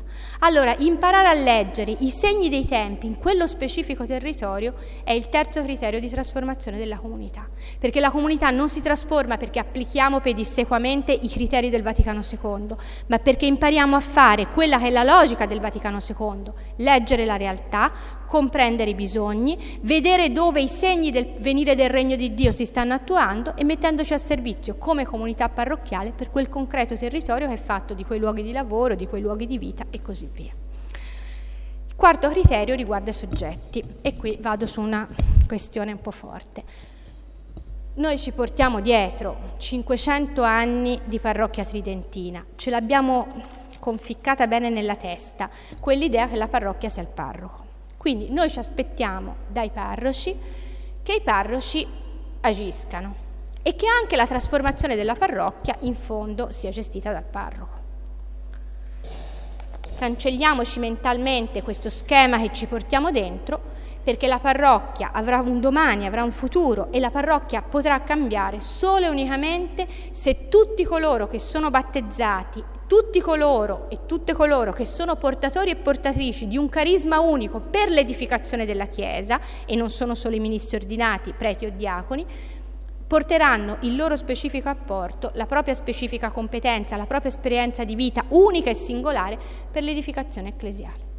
Come dice la prima lettera ai Corinzi, lo Spirito ha già dato a ciascuno una manifestazione particolare dello Spirito per l'utilità comune, per l'edificazione della Chiesa. Allora, la difficoltà maggiore di conversione interiore concreta che io sento è quella di abbandonare l'idea che ci portiamo un po' dentro, che alla fine il vero responsabile della comunità sia unicamente il parroco, a cui in fondo delegare più o meno in bianco quella che è la realtà. Lui in fondo ha dedicato la vita al noi ecclesiale e ha uno specifico ministero per aiutarci ad essere noi, presiedendo in particolare l'Eucarestia e custodendo la fede apostolica, ma non lo può fare da solo. In ogni caso presiede una comunità e se la comunità non esiste, la sua identità individuale è assolutamente non significativa. Lo dico in maniera forte. Questo comporta una riflessione sulla ministerialità dei laici e su tutti quelli che sono i ministeri che dobbiamo con molta creatività inventarci tenendo presente gli specifici bisogni del territorio e gli specifici bisogni della comunità. Quindi qui bisogna avere, come dire, la costanza di una riflessione sulla realtà, molto lucida, molto concreta, e poi bisogna avere grande fantasia, grande coraggio e grande creatività, perché possiamo inventarci tutte le forme ministeriali che possono venirci in mente che rispondono a questi bisogni concreti di un territorio o di una vita parrocchiale. Sarà compito dei ministri ordinati sollecitarci, ma nel momento in cui assumono su di sé e noi deleghiamo loro anche in bianco questa realtà, il domani della parrocchia non esiste, perché sarebbe ancora un mantenere la parrocchia tridentina, cioè la parrocchia e il parroco che sta appunto fisso nella nostra mente. Quindi tutti abbiamo diritto a offrire il nostro contributo e a co-costituire la comunità. Allora qual è l'obiettivo che io mm, tengo presente? Io lo riassumerei così, essere una comunità parrocchiale come comunità ho detto, mi è venuto in mente i grilli parlanti, non vorrei porlo in questa forma un po' antipatica, ma della parrocchia parlante, cioè una parrocchia che ha le parole significative per annunciare il Vangelo, ha le parole significative che sono quelle che vengono da tutti coloro che sono soggetti in comunità, ma anche una comunità parlante perché è un segno così significativo nel territorio che è in grado di interpellare le coscienze e di sollecitare tutti. Com'è possibile fare questo? C'è una ultima condizione, che in realtà è la condizione zero da cui partire, che riguarda il progetto pastorale. Non è possibile garantire un futuro, un domani alla comunità, se non ci si ferma per sognare la comunità stessa. È necessario sognare, elaborare un progetto che abbia concretezza e possibilità di realizzazione progressiva ma soprattutto si tratta di prendere una decisione, la decisione di entrare in un processo di trasformazione permanente, che è quel processo che la gioventù operaia cristiana definiva attraverso le parole vedere, giudicare, agire. Penso che ancora per la nostra vita di comunità ci interpellano da più di 60-70 anni, ma abbiano ancora estrema validità, perché sono la lettura dei segni dei tempi. Vedere la realtà, quella che siamo stati come parrocchia e la realtà del territorio, giudicarla sempre alla luce della parola di Dio che permanentemente mette in gioco il principio vero, reale di trasformazione e poi decidere e attuare. Perché questo è un principio chiave. Legato al principio dell'attuare sta un principio necessario per la trasformazione parrocchiale, che è la verifica. La cosa che meno si fa a livello ecclesiale è verificare che cosa si è fatto. Si realizzano attività che rimangono sempre uguali nel corso del tempo, ma si ha paura sia di leggere le analisi sociologiche, sia di verificare che cosa si è fatto, cosa è andato, cosa non è andato, le luci, le ombre del nostro cammino. Allora, imparare a verificare è imparare a riconoscere il cammino lento e progressivo, ma anche riconoscere i passi possibili che sono quelli della trasformazione reale. Perché insisto tanto su questa trasformazione permanente? Perché per interrompere il modello tridentino e rigenerare una comunità parrocchiale, noi dobbiamo interrompere quello che fa sussistere il modello tridentino, che sono due realtà, delegare tutto al parroco e seconda realtà, riproporre, riprodurre automaticamente ciò che si è ricevuto dal passato. Questo è tipico della parrocchia tridentina, che è una specie di spirale dalla quale non si esce. Fermarsi per vedere, giudicare, agire, attuare, verificare vuol dire interrompere dall'interno il modello tridentino, perché si riparte dai segni dei tempi, perché si riparte non dall'Eucarestia ma dal principio dell'annuncio, perché si rende tutti i soggetti, perché si impara a verificare, si impara dai nostri errori, dalle nostre potenzialità e non semplicemente si ripete come avviene per il modello tridentino. E l'ultima cosa, non l'ho messa nello schema, ma ho messo una citazione presa dal Faust di Goethe. Ed è, eh, queste, sono queste parole. Milioni e milioni di uomini che vi abitano, abitano nel mondo, sicuri no, ma attivi e liberi. Io penso che noi avremo domani come parrocchia e avremo la possibilità di essere soggetti di un futuro se avremo questa passione dell'umano, per l'umano e dell'umano, se sapremo riconoscere che noi e le altre persone sono milioni e milioni di uomini che abitano concretamente in questo mondo, in questi luoghi, in questo territorio, non sono più sicuri come il passato, abbiamo finito la fase della civiltà tridentina, siamo in un contesto urbano, secolarizzato, facile, in continua trasformazione. Ma gli uomini che abitano il mondo, gli uomini che no, e donne che noi siamo, sono attivi e liberi se avremo passione per l'umano e se sapremo riconoscere che gli uomini, le donne sono attivi e liberi e quindi capaci di generare e rigenerare insieme con noi la vita della parrocchia, ci sarà domani per la parrocchia stessa. E direi che la lettera, se posso aggiungere rispetto allo schema che avevo preparato nei giorni scorsi, la lettera che Papa Francesco ha scritto ieri a Scalfari, che è stata pubblicata, in fondo non dice che questo, il riconoscimento nella passione per l'umiano del fatto che gli uomini, credenti, non credenti, che faticano a cercare, non si sentono sicuri in questo mondo, ma indubbiamente in questo mondo vivono e vivono sostanzialmente attivi e liberi e come tali vogliono essere riconosciuti.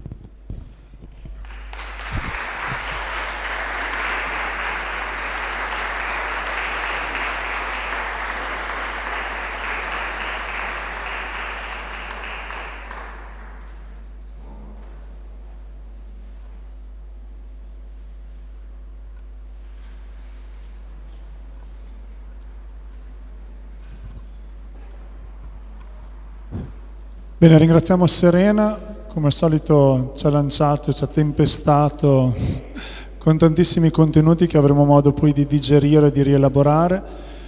Eh, ecco, ci concede ancora un po' di tempo per continuare a riflettere e pensare insieme. Se ci sono alcune domande le raccogliamo e poi gliele giriamo e lasciamo che poi sia lei aiutarci a riflettere ancora. Abbiamo anche il microfono portatile, quindi se qualcuno vuole fare qualche domanda, osservazione, chiedere qualche chiarimento, fondimento, lo può fare tranquillamente.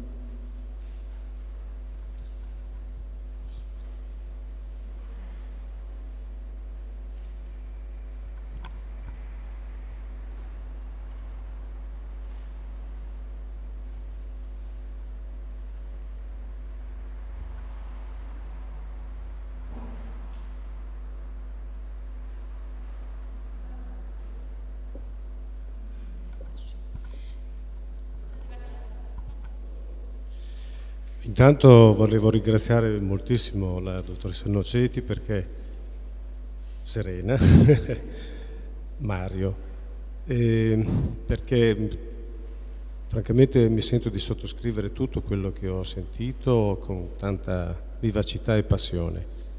Io avevo due o tre domande da fare. La prima è, in un contesto di chiesa e di comunità parrocchiale, e sottolineo comunità, anche questo secondo me è un aspetto importante, perché come ha sottolineato lei è proprio il trovarsi attorno, assieme, assieme ma attorno a un qualche cosa di condiviso, che è l'annuncio della parola, e attorno e assieme perché legati da relazioni sostanzialmente forti, che sono il centro, credo, della vita. Addirittura lei ha detto prima ancora dell'Eucaristia. Io condivido perché secondo me l'Eucaristia viene dopo come conseguenza a tutto ciò.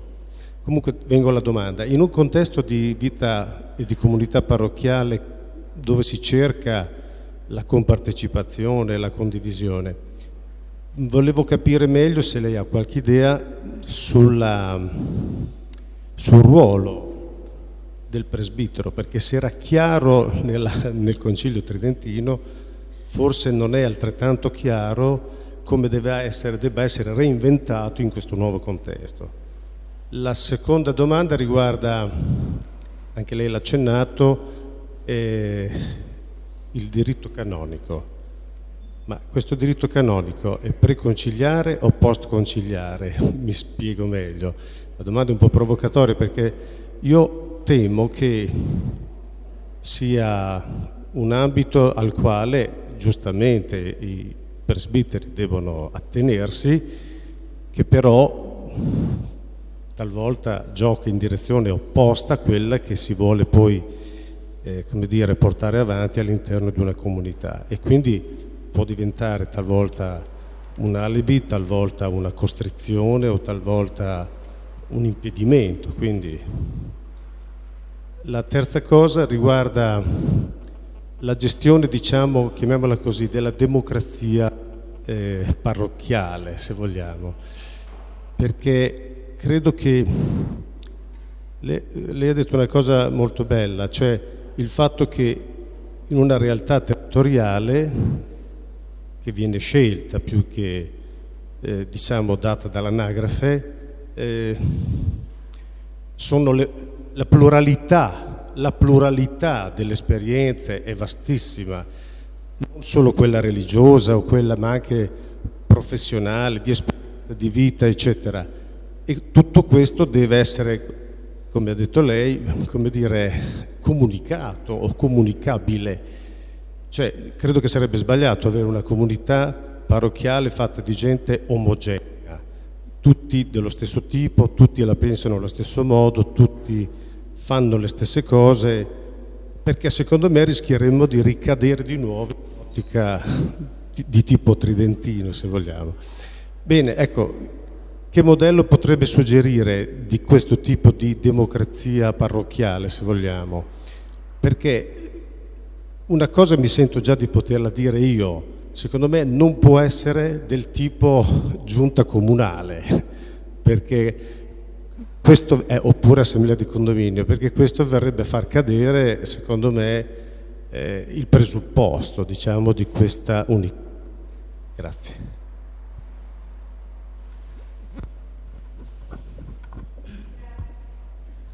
Dunque, volevo chiedere, ehm, Cristiano, allora, ho l'impressione che il modello parrocchiale eh, tridentino ehm, sia incapace di, di nutrimento spirituale per i ricomincianti adulti. E mm, volevo chiedere un parere eh, sulle comunità, comunità familiari di evangelizzazione.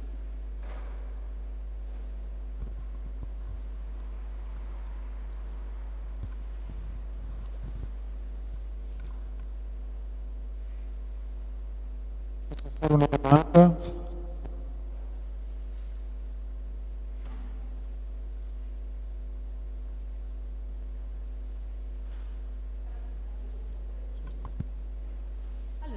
grazie. Intanto grazie sia a Mario sia a Cristiano che sono le loro domande, ma indubbiamente tessono un'ulteriore possibilità di riflessione. Mi piace muovermi e questo mi blocca un attimo, ma dicevo, ringrazio sia Mario sia Cristiano perché ci aiutano a vivere quello che è un elemento importante. Indubbiamente c'è l'ascolto ed è una forma di partecipazione ascoltare, questo non dobbiamo mai dimenticarlo. O essere presente è una forma di partecipazione. Però indubbiamente c'è anche una dimensione attiva che dobbiamo imparare a, ad assumere abituati o non abituati, carattere più espansivo o meno espansivo. Quindi intanto ringraziamo loro e ho chiesto a tutti e due i nomi perché una delle cose fondamentali per essere comunità è ricordare che la comunità è fatta di persone, è fatta di nomi, di storie, di eh, intrecci di vita, di relazioni e dobbiamo imparare a riconoscere i nostri volti, i nostri nomi e tutto ciò che questo comporta per le nostre vite. E mentre ascoltavo la prima domanda, quella di Mario, mi veniva in mente che eh, nei testi del Nuovo Testamento noi abbiamo, per parlare di Chiesa, eh, tutto un contesto di metafore che sono legate da un lato al corpo ed è sempre un corpo che cresce e dall'altra l'altra metafora più diffusa è quella dell'edificazione. Quando noi pensiamo alla casa di Dio, le pietre per costruire, no? ricordate l'edificio, la casa dello Spirito nella prima lettera di Pietro. In realtà se noi guardiamo attentamente tutti questi testi non ci parlano mai di un edificio già costruito, ma la metafora architettonica è sempre una metafora in dinamismo, cioè è il costruire, non la costruzione, l'oggetto della metafora. Voglio partire da qui perché eh, in fondo il modello tridentino è un modello che per secoli, in un contesto di società cristiana stabile, si è potuto permettere di parlare di un edificio costruito in fondo, mentre noi siamo in un contesto da cantiere permanentemente aperto. Dobbiamo riaprire i nostri cantieri e rientrare nel gioco della costruzione delle grandi chiese medievali oppure della Sagrada Famiglia, se posso mettere eh, un'immagine, che mi sembra importante. Mi ricordo se ho parlato con voi della chiesa che viene trascinata No, perché sono andata in Cambogia dopo. Sono andata in Cambogia l'anno scorso e ho incontrato la comunità cattolica. La comunità cattolica è fatta in massima parte di vietnamiti che stanno ai margini della società e soprattutto vivono in villaggi galleggianti. La cosa che mi ha colpito di più incontrandoli è che loro vivono con queste case nel, galleggianti nelle quali vivono e anche la scuola e la chiesa sono due, eh, due barche che vengono, due piattaforme che vengono spostate. Eh, il Mekong cresce, tre volte all'anno ci si sposta in una direzione, vengono spostate le case e viene poi spostata la scuola e la chiesa, ognuno sposta la sua casa e poi tutti insieme vanno a spostare la scuola e la chiesa, tre volte all'anno si ritorna, eh, quando il Mekong eh, defluisce, nell'altra direzione. Vorrei tenere queste due immagini. Noi dobbiamo essere una comunità parrocchiale che è come la Sagrada Famiglia di lunga costruzione oppure queste cattedrali medievali che coinvolgevano più e più generazioni nel processo di edificazione, tutti partecipi ma anche tutti sopravanzati dal grande compito da realizzare che oltrepassava la durata di una vita e dall'altra questa immagine di una chiesa galleggiante che ha bisogno per essere spostata secondo i diversi tempi dell'anno, i segni dei tempi anche in senso eh, meteorologico, ha bisogno di essere spostata con il contributo di tutti perché è una barca grande e solo più persone, più famiglie possono agire.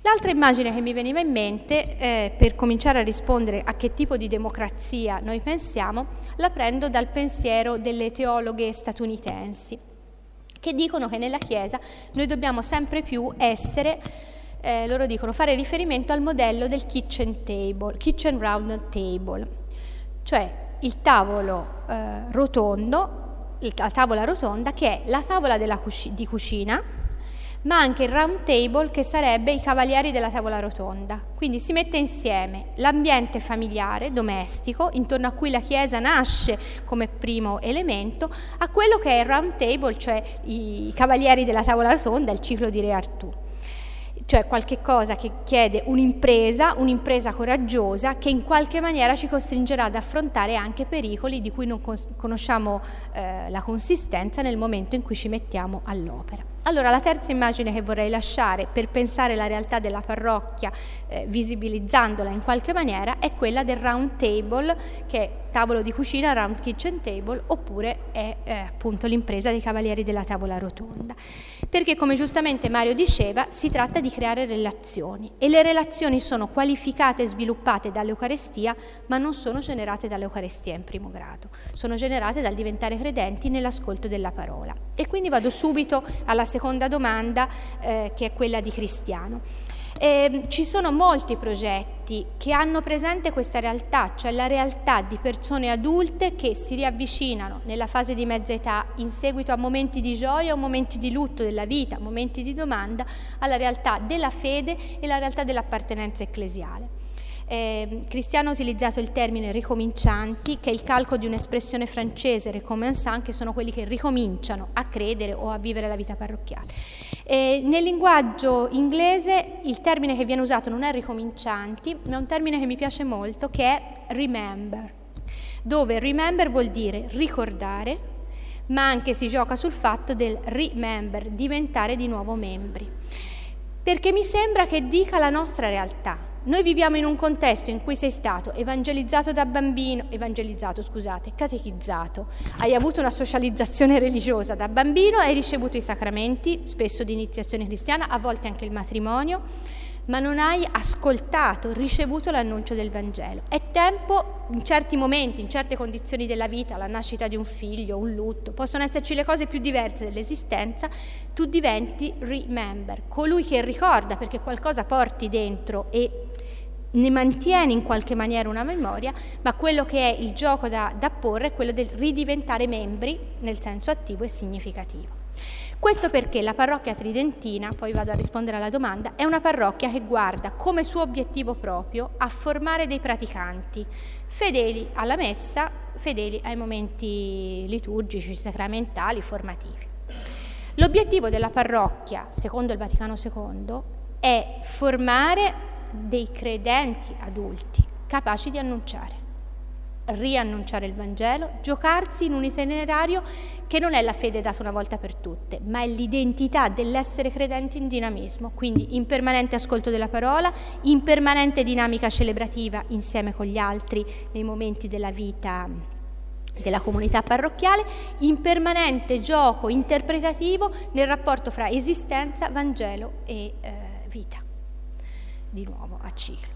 Allora, mi sembra che l'obiettivo del, appunto, della formazione tridentina sia in realtà semplicemente il praticante, ma anche qui dobbiamo interrompere. Il nostro obiettivo deve essere l'adulto maturo nel, nella sua identità credente, cioè adulto in crescita, in trasformazione, in ricerca e soprattutto non semplicemente definito dalla pratica religiosa, ma dalla capacità di rendere ragione della, della sua fede quindi di trovare le parole per annunciare a se stesso e annunciare agli altri il senso dell'esistenza credente della fede cristiana. Questo è il credente maturo annunciatore.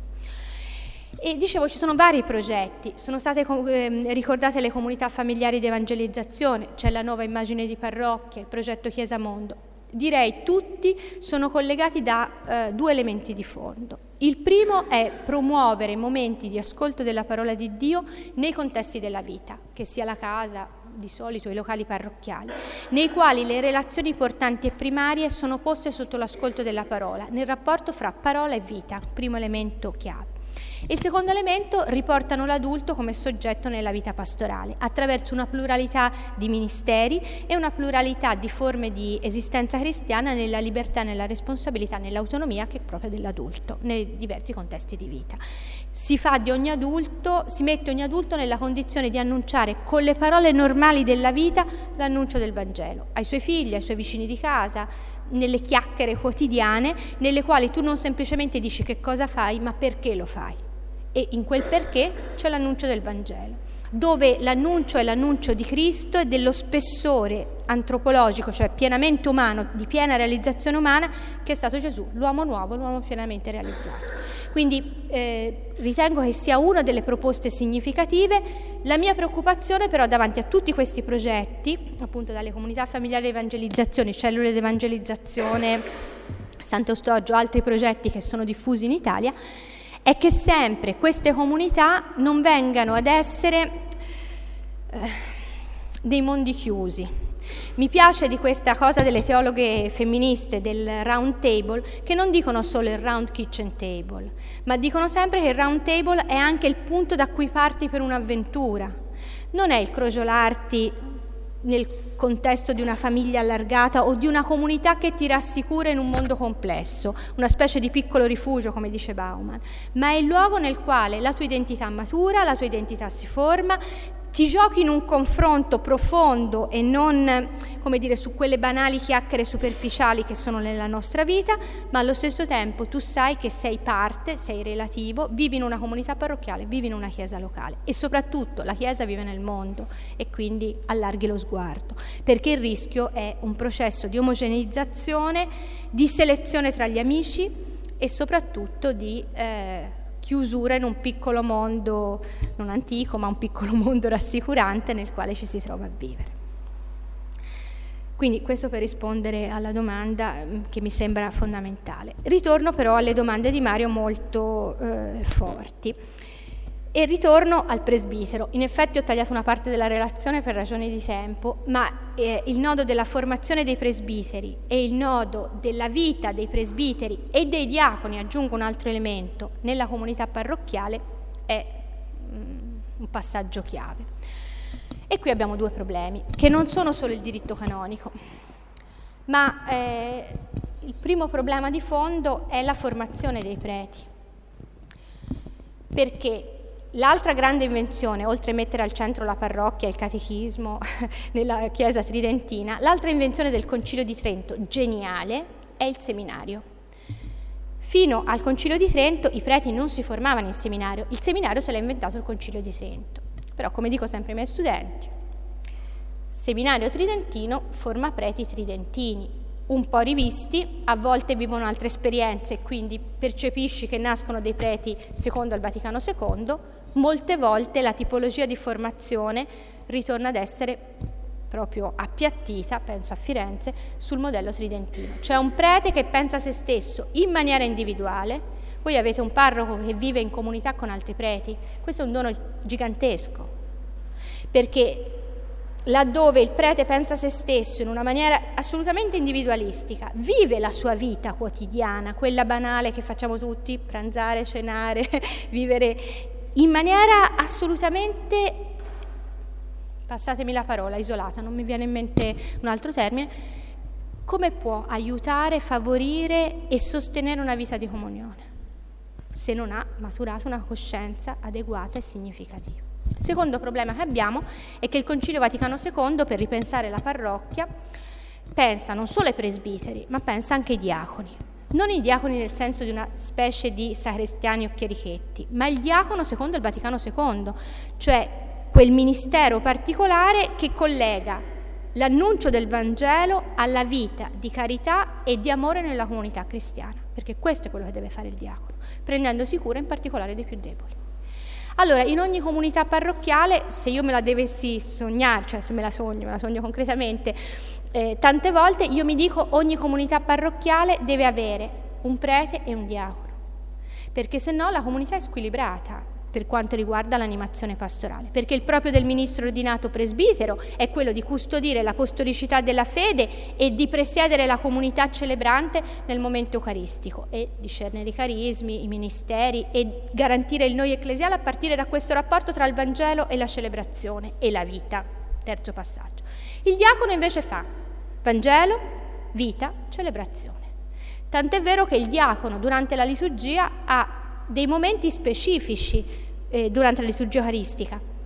Proclama il Vangelo, perché deve custodire l'apostolicità della fede, eh, presenta le oblate, cioè i doni che vengono eh, per il momento della presentazione all'offertorio, come diciamo di solito, presenta le oblate. Terza cosa che fa, eh, annuncia lo scambio della pace tra i fedeli, perché cura le relazioni di amore. E quarta cosa che fa è il congedo, dice andate in pace. Se c'è un diacono, il mandato deve passare attraverso le parole del diacono. Perché? Perché il diacono ti dice che il Vangelo, quello che hai celebrato, si vive nella vita. Allora, questo elemento mi sembra un altro elemento chiave per poter avere una vita di comunità che sia effettivamente dal punto di vista ministeriale essenziale. L'uno e l'altro, cioè i ministri ordinati nella comunità, hanno fondamentalmente due funzioni. La prima non è quella di presiedere l'Eucarestia, ma è quella di custodire l'annuncio della fede sulla base della fede apostolica. Ci custodiscono come Chiesa di Gesù. E il secondo elemento è quello di custodire il noi, custodire, promuovere, garantire, fare in modo che non siamo una somma di singoli cristiani, ma siamo il noi ecclesiale. Fare chiesa, cioè custodire il processo di istituzionalizzazione, di creazione, di maturazione, di edificazione, vedete come volete, del noi ecclesiale. Sono quelli che per dono dello Spirito custodiscono il nostro essere noi, non somma di persone, ma un noi, un soggetto collettivo. Sono riuscita a dire anche questo aspetto e per questo motivo presiedono l'Eucarestia. Come avveniva nei primi secoli, non è che presiede l'Eucarestia chi è stato, ha fatto il suo percorso formativo, ha ricevuto l'imposizione delle mani, ma la teologia antica era presiede l'Eucarestia chi presiede la comunità, presiede la comunità chi garantisce alla comunità il suo essere Chiesa di Gesù, cioè custodisce l'apostolicità della fede e l'essere noi e non somma di credenti e di persone. Non so se ho risposto. Quindi anche la presidenza eucaristica si gioca così. Certo, liturgia eucaristica nella forma non tridentina ma del Vaticano II vuol dire assemblea celebrante, popolo tutto sacerdotale, con e sotto la presidenza di un ministro eh, vescovo o prete. Perché anche qui la nostra testa, l'avrete di sicuro detto parlando di Sacrosantum Concilium, la nostra testa è tridentina, ci viene anche spontaneo. Che cosa diciamo? Il, il sacerdote, questo termine è sbagliatissimo, il sacerdote celebra, i fedeli assistono come ci hanno insegnato a catechismo, alla dottrina, come dicevo quando andavo io. Bene, cancellate questa forma mentale perché per il Vaticano, questa è la Chiesa tridentina, il sacerdote celebra e i fedeli assistono.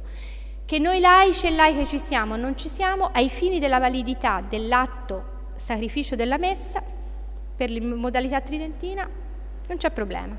La nostra presenza o non presenza, escluso quella del chierichetto, non fa la differenza mentre per la celebrazione eucaristica, secondo il Vaticano II e secondo la comunità parrocchiale, secondo il Vaticano II, fa tutta la differenza, perché la presidenza del ministro ordinato è la presidenza di una comunità tutta celebrante. Tutti noi siamo assemblea celebrante il prete, il presbitero e il vescovo presiedono la celebrazione, ma non stanno celebrando loro, siamo noi che celebriamo. Tant'è vero che nella preghiera eucaristica, se avete presente, parla sempre in prima persona, dice sempre noi, perché sta parlando dando voce al noi ecclesiale, custodisce il nostro noi, ma non dice io, dice noi perché sta precedendo appunto la nostra presenza. Quindi la nostra è determinante. Teoricamente non potrebbero neanche celebrare in assenza di popolo, se non in casi straordinari. Perché? Perché questo deve garantire l'idea di Chiesa.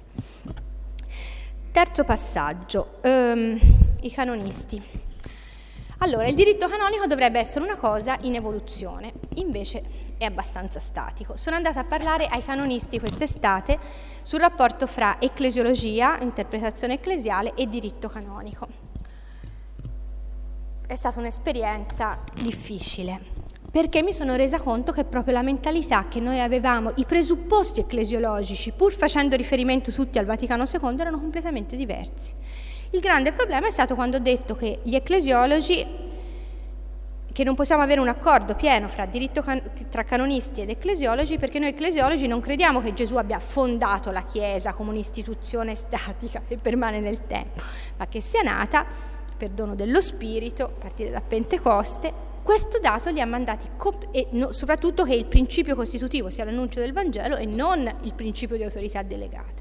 Questo elemento ha completamente, cioè la, la, discussione non è stata come qui due domande sole, 20 domande perché effettivamente si sentivano, eh, sentivano decostruito tutto l'immaginario di Chiesa che portava perché la dimensione del rinnovamento e della riforma non è stata codificata. Il Vaticano II dice che deve esserci la riforma permanente, la Chiesa è sempre reformanda, sempre in un processo di riforma permanente, ma non ha stabilito il Vaticano II quali erano gli istituti, le strutture, le determinanti canoniche attraverso le quali il processo di rinnovamento permanente poteva darsi. Io ho fatto il caso più eclatante, cioè quello dei criteri di appartenenza alla parrocchia.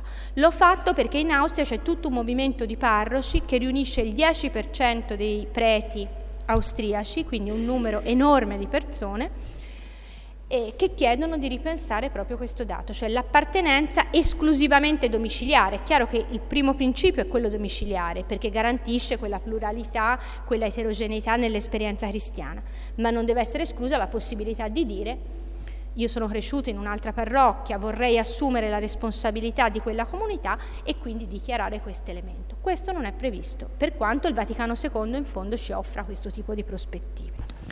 Dall'altra la mia preoccupazione è sempre che la parrocchia garantisca la forma di popolo, cioè che la parrocchia non sia elitaria e che non sia creata su base di eh, appartenenze omogenee, come avviene nei movimenti perché si snatura un elemento di fondo, che la Chiesa è popolo di Dio, lo ripeto, come comunione nella differenza, fatta di adulti, di bambini, cioè deve essere lo spazio in cui tu sperimenti la fede comune, che è la fede di tutti e la fede a prescindere da selezioni che tu metti.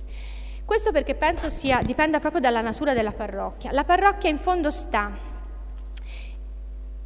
in quell'intreccio, in quella intersezione, meglio scusate, tra due elementi di fondo. Il dato istituzionale nella realtà di Chiesa, cioè qualcosa che ci precede e qualcosa che ci segue e che ci dice che la fede nessuno di noi se la dà da solo, neanche ricominciante, ma che sta in una trasmissione. Vi annuncio ciò che mi ha volto ricevuto. Dall'altra però, dicevo, la, la parrocchia sta tra l'intreccio, tra questo elemento anche istituzionale, anche strutturato, che ci precede e che ha una consistenza nel corso della storia, e un dato di riferimento di fondo, la libera scelta personale, la professione di fede cristiana che è sempre legata a una scelta, a una professione libera e responsabile, dell'adulto in particolare. Allora, questo gioco fra un dato oggettivo, strutturato, istituzionale che però ci garantisce che la fede non me la sono data soggettivisticamente, ma sta in questa catena che mi precede e mi segue. E dall'altra una dimensione che però tocca la mia singolarità, soggettività, individualità, eh, rende la vita della parrocchia e il volto della parrocchia oggi indubitabilmente in trasformazione, perché non accettiamo più semplicemente un'appartenenza tradizionale dove il dato istituzionale oggettivo man bassa di tutto il resto, però io vedo anche il rischio di porre come esclusivo criterio quell'elemento che è legato alla scelta individuale. I due elementi devono stare insieme, Vangelo e territorio, professione di fede adulta e responsabile. Quindi è in questo gioco che ha un principio costitutivo, l'annuncio del Vangelo e il valore e la verità e autenticità delle relazioni di comunione. Perché la parrocchia ci dice anche che nessuno è cristiano da solo, ma si è cristiani insieme in questa forma. L'altro passaggio che vorrei fare, ecco, problematico, diceva la democrazia. Un altro problema che, hanno, eh, che abbiamo oggi per applicare il Vaticano II è che noi diciamo i laici vivono secondo eh, il munus, eh, che vuol dire compito e allo stesso tempo dono e dovere, ehm, profetico, regale e sacerdotale. Così ci dice il Concilio, pensate il secondo capitolo, il quarto capitolo della Lumen Gentium, oppure Apostolica Mattositate. Però se andate a prendere il diritto canonico vi accorgete che il munus profetico, cioè di annuncio della parola, c'ha tutta una serie di diritti e di doveri. Il munus sacerdotale, cioè quello legato ai sacramenti, al sacerdozio della vita, c'ha tutta una serie di diritti e di doveri. Andate a cercare il munus regale e vi accorgete che non ha una traduzione concreta per i laici. Cioè i laici, sulla base battesimale, non vedono riconosciuto alcun potere di natura regale, giurisdizionale, decisionale. Nella Chiesa il mio voto, nel senso di votare, non conta niente. Tutte le istituzioni sono, tut- niente, sono tutte di natura consultiva, mai deliberativa, perché io sono laica. Il potere di giurisdizione dopo il Vaticano II nella Chiesa è radicato solo sul potere d'ordine con un'unica eccezione che è quella del matrimonio in realtà, anche se non è codificata in relazione alla munus regale. L'unica volta in cui il voto di, una, di, un laico e di una laica conta è per eleggere il superiore religioso, la superiore religiosa in, nella vita appunto consacrata. È l'unico momento in cui il voto è di natura eh, deliberativa e non solo consultiva. Che cosa comporta questo? Intanto per i parroci, per i presbiteri in generale, eh, riconoscere che il fatto che il voto sia solo consultivo, le indicazioni, la partecipazione, i consigli pastorali siano di natura consultiva, non esclude di accogliere tutto quello che viene indicato, deliberato, suggerito dai consigli. Il fatto che siano consultivi non vuol dire che poi il parroco debba fare il contrario di quello che ha ascoltato. Questo è un primo elemento. Questo attiene alla spiritualità e al senso di ministero e di discernimento che è proprio del parroco. Questo è un primo dato, perché sembra che uno dica consultivo e poi allora il parroco fa il contrario di quello che noi abbiamo suggerito, cosa che può sempre avvenire. E dall'altra però eh, si tratta anche di dotare la vita parrocchiale di, eh, di processi adeguati, che io non voglio dire democratici, ma voglio dire sinodali o conciliari se volete, cioè fare quello che è avvenuto in concilio. In concilio i vescovi e i periti insomma, che li aiutavano, i teologi che li aiutavano, eh, cercavano di addivenire ogni volta, e Paolo VI ci teneva in particolare, più, un consenso che fosse il più possibile allargato, in modo tale da arrivare al momento della votazione finale col maggior numero possibile di voti, cioè non un'uniformità, ma un consenso progressivamente maturato. E qui le esperienze più belle che io ho visto le ho viste in ambito ecumenico. Eh, si chiama consenso decisione per consenso ed è una forma di elaborazione dei documenti per cui si parte da una prima proposta di un documento, doc- come esattamente al concilio. Il documento viene proposto, vengono fatte obiezioni, chi ha fatto obiezioni e quindi voterebbe contrario alla stesura del documento, alla decisione presa, motiva le sue obiezioni. Sulla base di quelle motivazioni il documento viene riscritto oppure la decisione da prendere viene riformulata, si ripropone all'Assemblea, chi è contrario dà le sue motivazioni, fino a quando progressivamente tutte le obiezioni, le domande, le resistenze vengono accolte. Quando si vede che si arriva al raggiungimento di un punto massimo, che può non essere l'unanimità, ma certamente particolarmente eh, dire, diffuso, allargato come accoglienza, il documento viene scritto. Ma la cosa interessante è che a livello ecumenico le motivazioni di quelli che all'ultimo dicono non placet, cioè votano contro il documento, la decisione da prendere, vengono in ogni caso trascritte. E la motivazione che mi hanno dato mi è sembrata veramente evangelica man- e comunionale. Si mantiene la memoria delle obiezioni perché nel futuro la comunità potrebbe crescere, trasformarsi e c'è bisogno di ricordare i passi che abbiamo fatto prima di arrivare a quella decisione. Perché ho fatto questo esempio? Perché non basta parlare di comunione nella comunità. La comunione è vera se c'è una comunicazione efficace e reale pluridirezionale, tutti sono posti nella condizione di offrire il loro contributo nell'annuncio del Vangelo e nella presa di decisione. Secondo elemento bisogna dotarsi di strumenti, strutture, procedimenti che non tradiscano il valore della comunione. La comunione chiede un consenso allargato. Non possiamo votare nel sistema democratico a maggioranza parlamentare, 50% più uno oppure due terzi dei voti, perché questa non è Chiesa. Allora io non dico che non deve organizzarsi né come il condominio eh, né come la giunta di un comune, deve organizzarsi come un concilio deve adottare la stessa dinamica di fondo che chiede comunione, comunicazione, decisioni prese attraverso un discernimento comune, attraverso adeguati procedimenti. Lunghi? Certo. Ma chi ha detto dobbiamo decidere tutto subito? Siamo inamovibili da decenni, sono passati 50 anni dal Vaticano II, avremmo potuto prendere delle piccole decisioni ma significative per la vita. Allora, l'importante non è quante decisioni prendiamo, ma quale direzione diamo ai nostri passi alla nostra edificazione del nostro cantiere. E l'ultimo elemento quindi che vorrei segnalare è che di per sé eh, ci vuole passione per l'umano e ci vuole anche una certa dose di pazienza. La pazienza non è il contrario dei sogni, è la capacità di discernimento che è propria dell'adulto fra ciò che tu sogni e che ti dà l'orientamento ultimo, che non devi perdere di vista, in senso un po' largo e ampio, e quel passo possibile che è il passo necessario.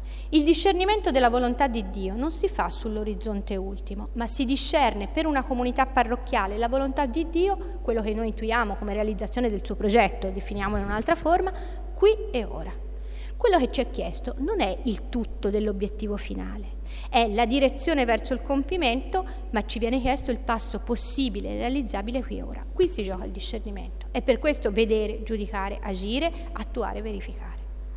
Penso che questo sia il passaggio di una spiritualità di comunione che non sia questi mm, vaneggiamenti eh, un po' romantici, ma abbia la concretezza e la lucidità di quello che è la maturità della vita, della maturità della vita umana e della maturità della vita cristiana.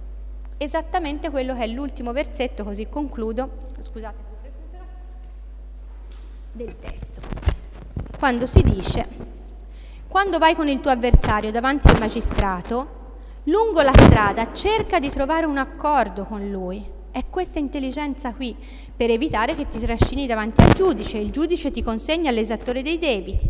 Io ti dico non uscirai finché non avrai pagato. Tu devi valutare qual è l'obiettivo ultimo, quali sono le conseguenze delle tue azioni e devi avere la capacità di trovare l'accordo possibile che però non è mai l'ultima parola, perché l'ideale di sogno, l'ideale regolativo ti porta oltre. Subcomandante Marcos dice siamo, non, nessuno potrà sconfiggerci perché siamo un esercito di sognatori. Forse un po' più di sogno anche ecclesiale ci fa bene per il domani.